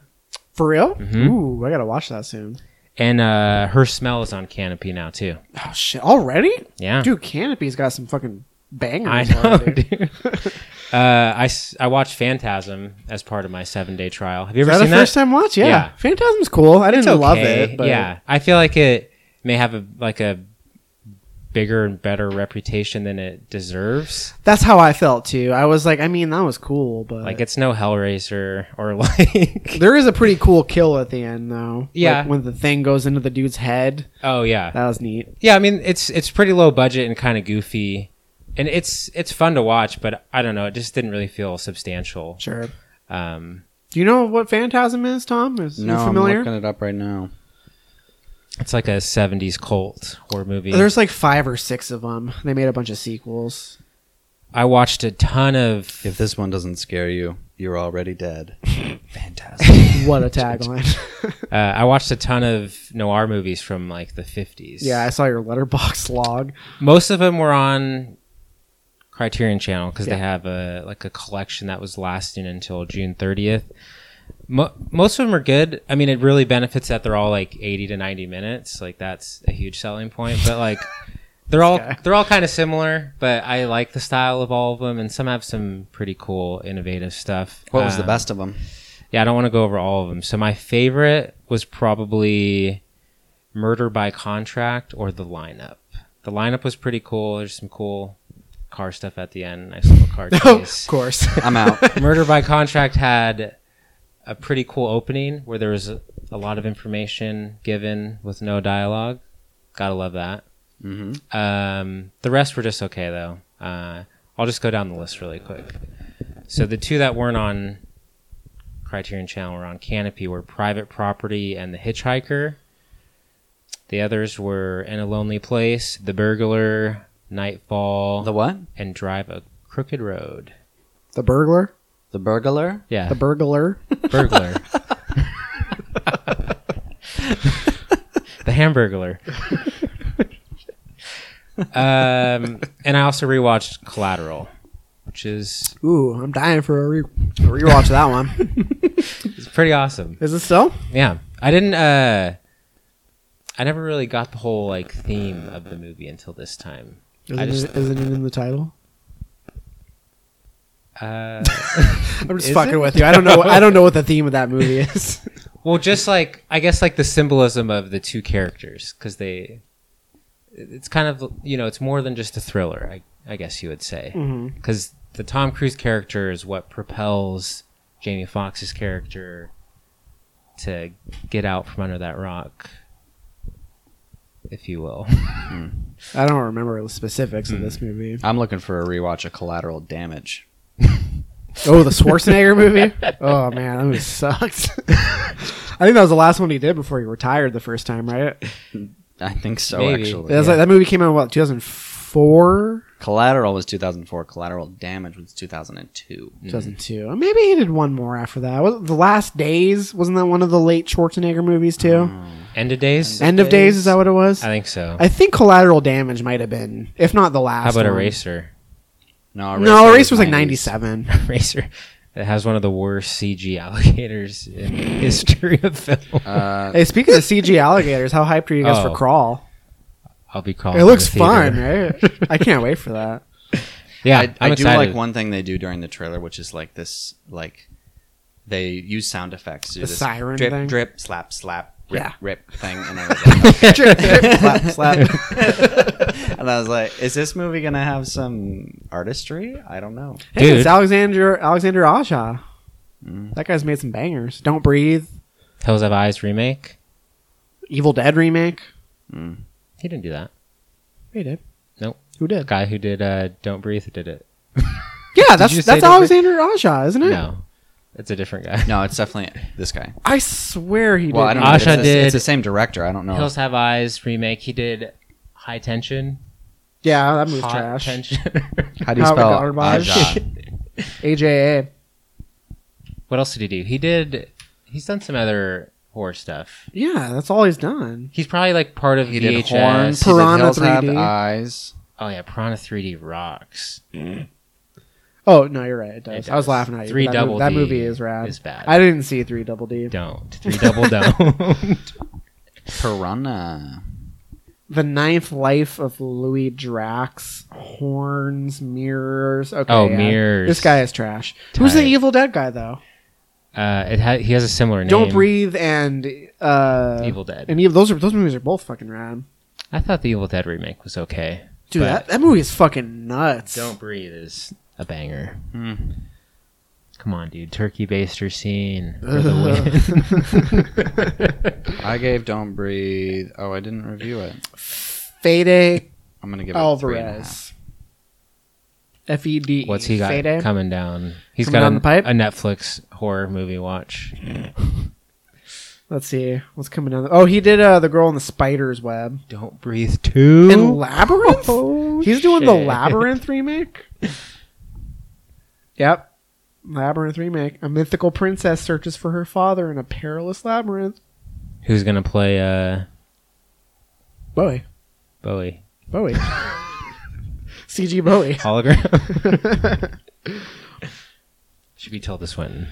Where the fuck were we? What are? Oh, what was that? You were talking well, about noirs. Well, we've been watching. I think I'm done, though, with, with everything the, with I've the talked noirs? About. Well, and Collateral. You're just done, straight up? Yeah, I'm done. Uh, is Collateral worth a rewatch? Definitely. Hell yeah. Four and a half stars I gave oh, it. Oh, shit. All right. Tom, what do you got? I did mine already. I watched T V. What? What did you watch? A couple episodes of Stranger Things. I'm undecided on whether it's good. I haven't done it yet. Um, People are yeah. loving it. People yeah. are loving it. Uh, we'll see. Mm. Verdict's not out yet for you? I don't know. Uh, I think Mike is just bad now. The main kid. Is he like bad actor yeah, or terrible? I mean, hmm. he was never great. But... No, but now he's. Like, what about the chubby so kid with annoying. the fucked up teeth? Is he good? He's the same. He's just less cute. Just a goofball. Yeah. Yeah. Um, yeah, they're starting to look. All a bit the kids older. are just less cute. You know, are they starting to look a bit older. Yeah. Yeah, they look like teens. You know, um, have either of you started Big Little Lies? Have yeah. not. Yeah, you have watching it. Okay, what are your thoughts? General, we don't need to get into specifics. Definitely but. not as good. Um, yeah, asking the audience to believe some things that I think is ridiculous. Like what? Uh, like the voodoo magic from grandma or mom or whatever. What? Hmm? What are you talking about? So are you watching this? Yeah.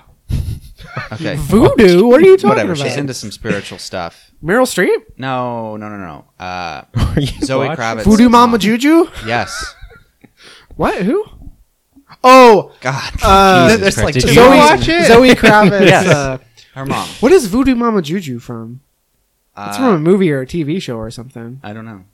Voodoo Mama Juju. I don't know. She's yes. into hey, some nothing? weird spirit stuff. We didn't even talk about Leon in Far From Home. Leon. Leon. Oh, J B Smoove? Oh, he kills. He's not in the movie enough, though. I know. The science teacher from Far From Home. He's a main character in Curb Your Enthusiasm. They should have gave him more, like, better lines. He should have. He should he be Spider-Man. He could have just killed the movie. uh, what? The science teacher? Yeah. The, not Martin Starr. Oh, oh, oh. The black guy. Yeah, yeah, okay. J B Smoove. He's one of the main characters in uh, Curb Your Enthusiasm. And Pootie Tang. Mm-hmm. He's Classic. one of the best characters in Curb Your Enthusiasm. Yeah, he's hilarious. I don't think I've seen him in one of those episodes. Oh, man. Him and Larry together. That's Their banter it. is fucking hilarious. Nice. I don't know um, what we're talking about. So, Sorry. you're talking about Zoe Kravitz's mom, right? Yes. What do you, like voodoo stuff? Yeah, she's into some weird shit. I know, shit. but she actually has like a seizure after she touches someone who's involved. Ah, she's like she has dramatic. a physical reaction. She's just dramatic. She goes to the hospital. Yeah. She has a stroke. Eh. I I get what you're saying, but I didn't read it as like, oh, this movie's getting supernatural with it now. I was just like, just she's wait. just a crazy person. I hope they don't do that. I mean, what do you think about it so far? Not, I think it's weak. Mm, it doesn't have... I'm it's not bad. I'm still watching. How's but the like, direction? Andrea Arnold. Not as good as uh, Jean-Marc Vallée. It just kind of seems like she's aping him, but yeah. not doing as good of a job. And I'm like, I just, this is why I didn't need season two. It ended perfectly. It was the perfect season.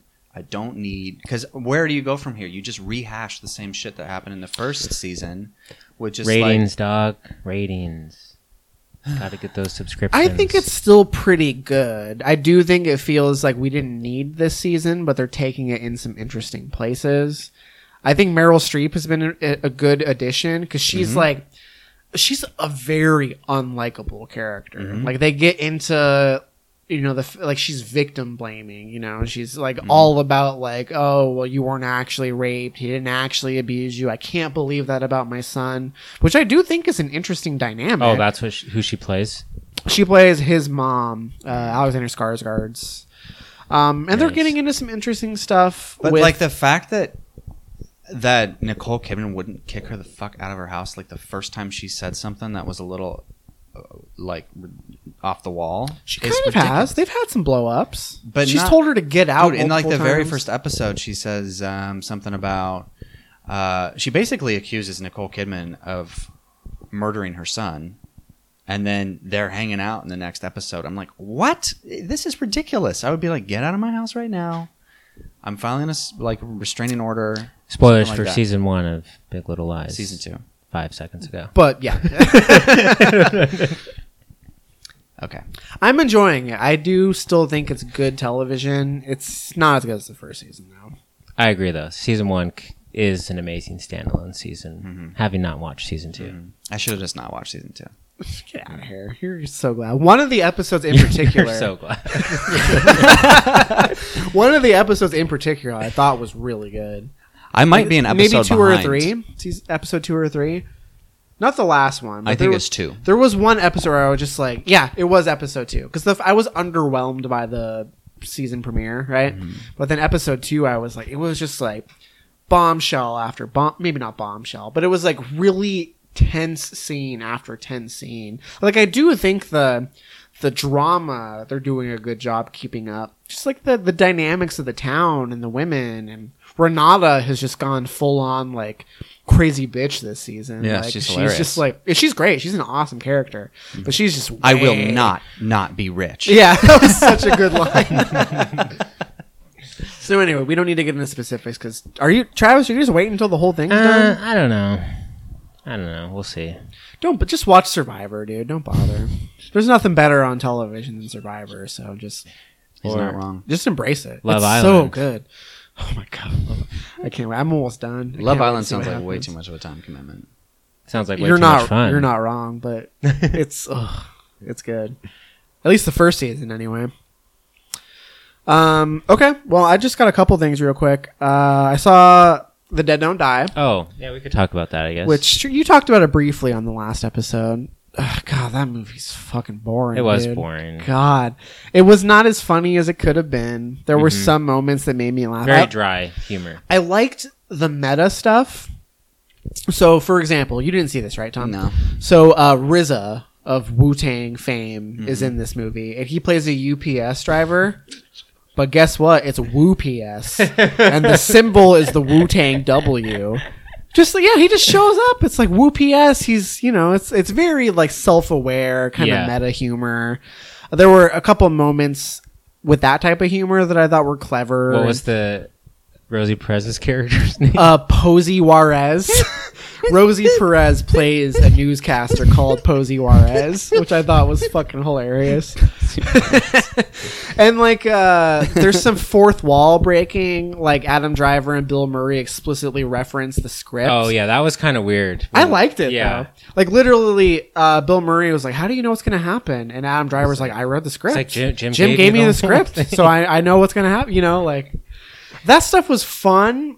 But by and large, the movie is just, it looks really cool. It yeah. looks awesome. Yeah, like the effects of like the makeup and like just the way it's shot. And, and there stuff. were moments that were were funny and clever. But for the most part, it was like the movie's not really saying anything. There's some light political stuff. Like Steve Buscemi is in it and he's a racist and he's wearing a, a hat. It's like a like a MAGA hat, but it says Keep America White. Again or something like that. Keep America White, something like that. Um, so uh, there's little and then like the consumerism like, like commentary. But that George well. Romero's been doing well, that yeah. shit for fifty years. Wait, I think he, that was maybe just like a nod. Yeah, sure. But I think I rated it like a two point five. I think yeah. I gave it a three, which was probably being generous. A little I mean, generous. It's, it looks good. It looks good, and the yeah. cast is great. I'm not like mad I watched it, but like it's definitely not one I like. probably care to go back to. I so I own Dead Man, which is an early Jarmusch. Yeah. I, I think once I watch that, I'm gonna really figure out, like, do I like Jarmusch or do I not? Because I like Only Lovers Left Alive. Oh yeah, a fair amount. You know, you should watch Ghost Dog. That was my favorite. Is that of the his. Forrest Whitaker? Yeah, he's like modern day samurai. That just seems like nuts. Gangster samurai. I, I should watch that. Yeah, I um, watched Down by Law not too long ago, and I thought it was okay. I feel like it's that's how I feel about it. It's like Patterson was okay. Mm-hmm. It was, I don't know, but anyway, I watched that uh, first time watch Scream four. Have you guys seen Scream four? I don't think so. Scream four? Scream four. Scream. Oh, Scream. It was like uh, they brought it back. Re- Wes Craven, you know, returned to Scream. It's very meta. It's very fun. I think it's probably my favorite Scream movie besides the first one. It's not anything amazing, but, you know, what I what I appreciate about those movies, Scream was kind of the first ones to do it, but it was basically the archetype for all like nineties slashers. It's people are getting killed off one by one and we don't know who the killer is. It's like a fun, like, whodunit type thing. Yeah. And this movie gets kind of meta with it. Um, it was pretty fun. I think I ultimately ended up rating it like a three point five or something like that because it's kind of cringy, some of it. Um, but it's a good time. Scream four is, is, is solid for sure. Um, Child's I still Play? Haven't seen Scream. Never seen Scream? What? No. Dude, Scream is cool. It's not one of my favorites by any means, but Scream no. is a good time. And now, if you watch it, it might feel kind of dated, but yeah, it, it feels very much of the nineties for sure. Yeah, and we've talked about that before about nineties movies not aging well, except The Matrix. Am I right? Yes, movies. Jurassic Park. Rocks. That's it. Those oh, are the yeah. two: The Matrix and Jurassic Park. Jurassic Everything Park else from Fox. The nineties. So does The Matrix. Oh yeah, big time. Man, loving those plane rides. Um, Child's Play. You didn't. You didn't get a chance. I didn't. To see this. I went and saw Godzilla instead. Child's Play. Big mistake. You know what the funny thing is? I, I rated Child's Play higher than Midsommar. Like but, it is not a better movie, but there you go. For what it's going for, for the yeah. listeners, Matt mixed can't results. Be trusted. It's, it's a. F- no, I get what you mean. It's a fun movie. I like, rate movies against themselves. Yes. There's some real stupid shit. I've got to think about that. But yeah, I don't know how I feel about that. But uh, Child's Play, train. It's kind of meta. They tried to modernize the whole Chucky, the the buddy doll thing, because he basically syncs up to all your home products. It's basically like if Apple made a doll that could integrate. It's like Siri personified. Right? It's like you integrate this physical thing, this physical presence in your home that can connect to all your shit. Smart you know? House. Yeah, kind of. It's it's got so some smart house vibes. It's aliveness, like kind of. He's it's it's not like Child's Play, which I, I've never actually seen it start to finish, so I don't know. Is it, Child's Play is kind of like dude in a doll, Toy Story, right? Though, right? Where like most of the movie, the like he only is like he's not seen, seen by the being, kid. Yes. Or like moving. That's my or... understanding. But I think Child's Play, it's like a murderer who like kind of winds up possessing the doll. That's my understanding. It's like a I've real only seen it once dude. A long time ago, but you might be right. I was three years old when I saw it. I have vivid, one of my most vivid early memories is watching Child's Play on the T V at my godfather's place in Rosemont, California, eating either Domino's or Pizza Hut pizza. Mm. I do not. I was way too young to be watching it, obviously, but um, you know, it was a good time. There was some funny stuff. There was some dumb stuff. I mean, it wasn't the worst thing in the world, but would I recommend it? No. I've heard it's a lot more like meta or comical than like scary. Yeah, it's not scary. No. Um, but you know, it's, it's it was okay. It How was, was Aubrey was Plaza in it? Good. Uh, she's fine. I don't know. How about Brian Tyree Henry? Killed it? Not given much to do. He's a cop. Yeah. Again, I mean, no one's really given much to do in this movie. How There's was some... Mark Hamill's performance? As Chucky? Yeah. Yeah. Yeah. He was fine. I think Chucky looks stupid. It looks weird. I don't like, like the, the way that Chucky looks in yeah. the new one. Um, but anyway, I wouldn't recommend it, but it's not a complete waste of time. Better than Midsommar, though, right? Oh, yeah. Big time. Uh, last thing I watched, the horror movie of the summer, Female Trouble. Haley picked it up. Uh, it's Criterion Collection release. Jon Waters. She picked it up. I, I've only ever seen one Jon Waters movie.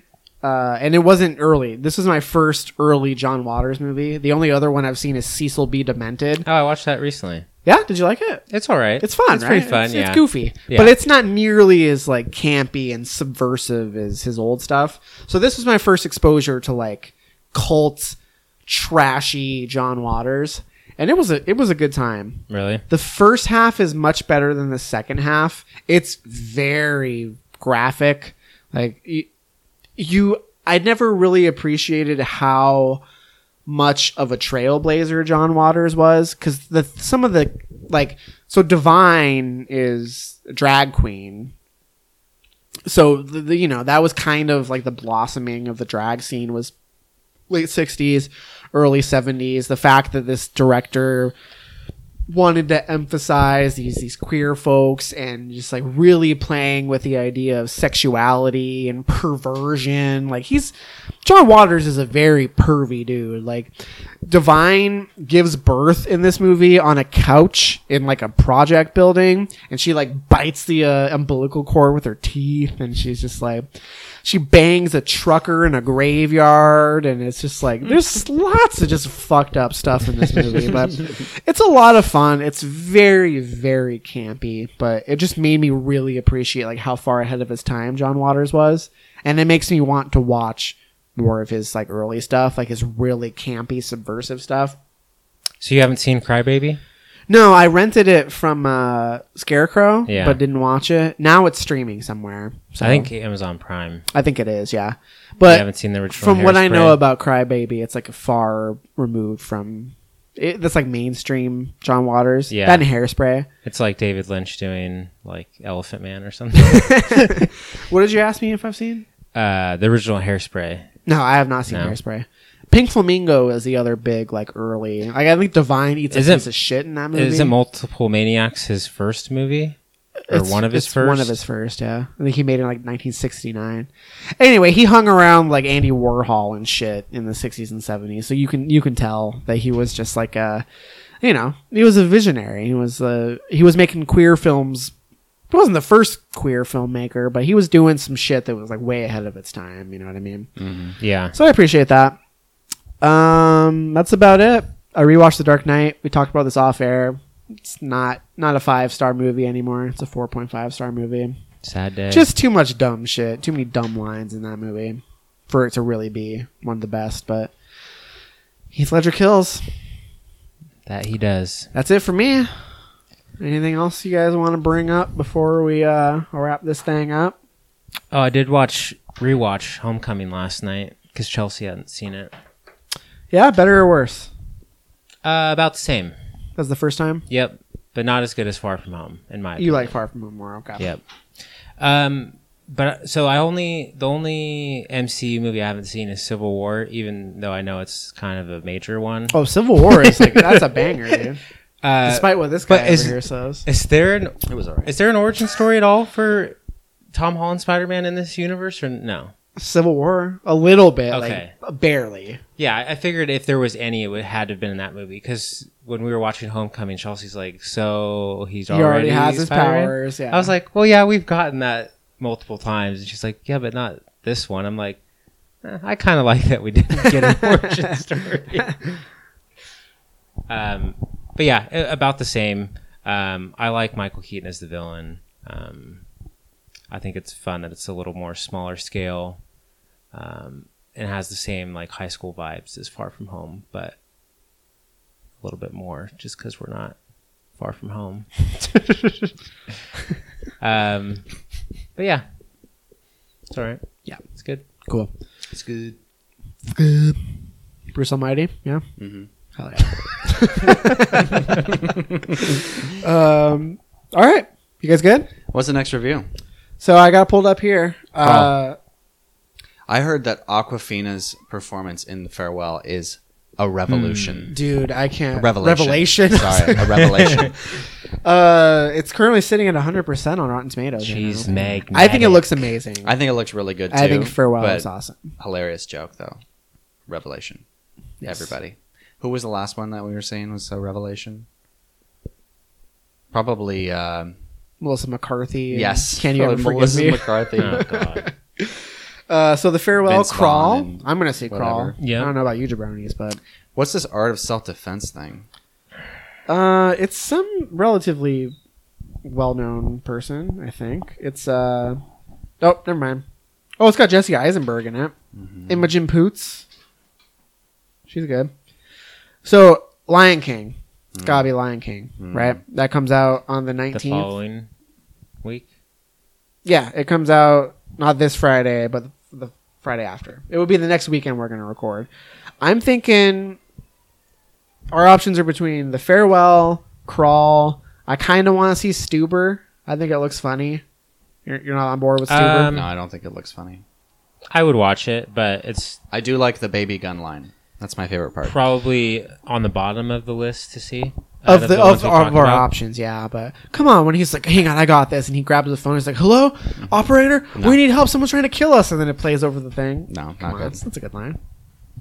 I don't think so. Okay, well, The Farewell and The Lion King, probably, for sure. Oh, I'll I see Crawl. I didn't realize that's why the name or the movie was called Stuber.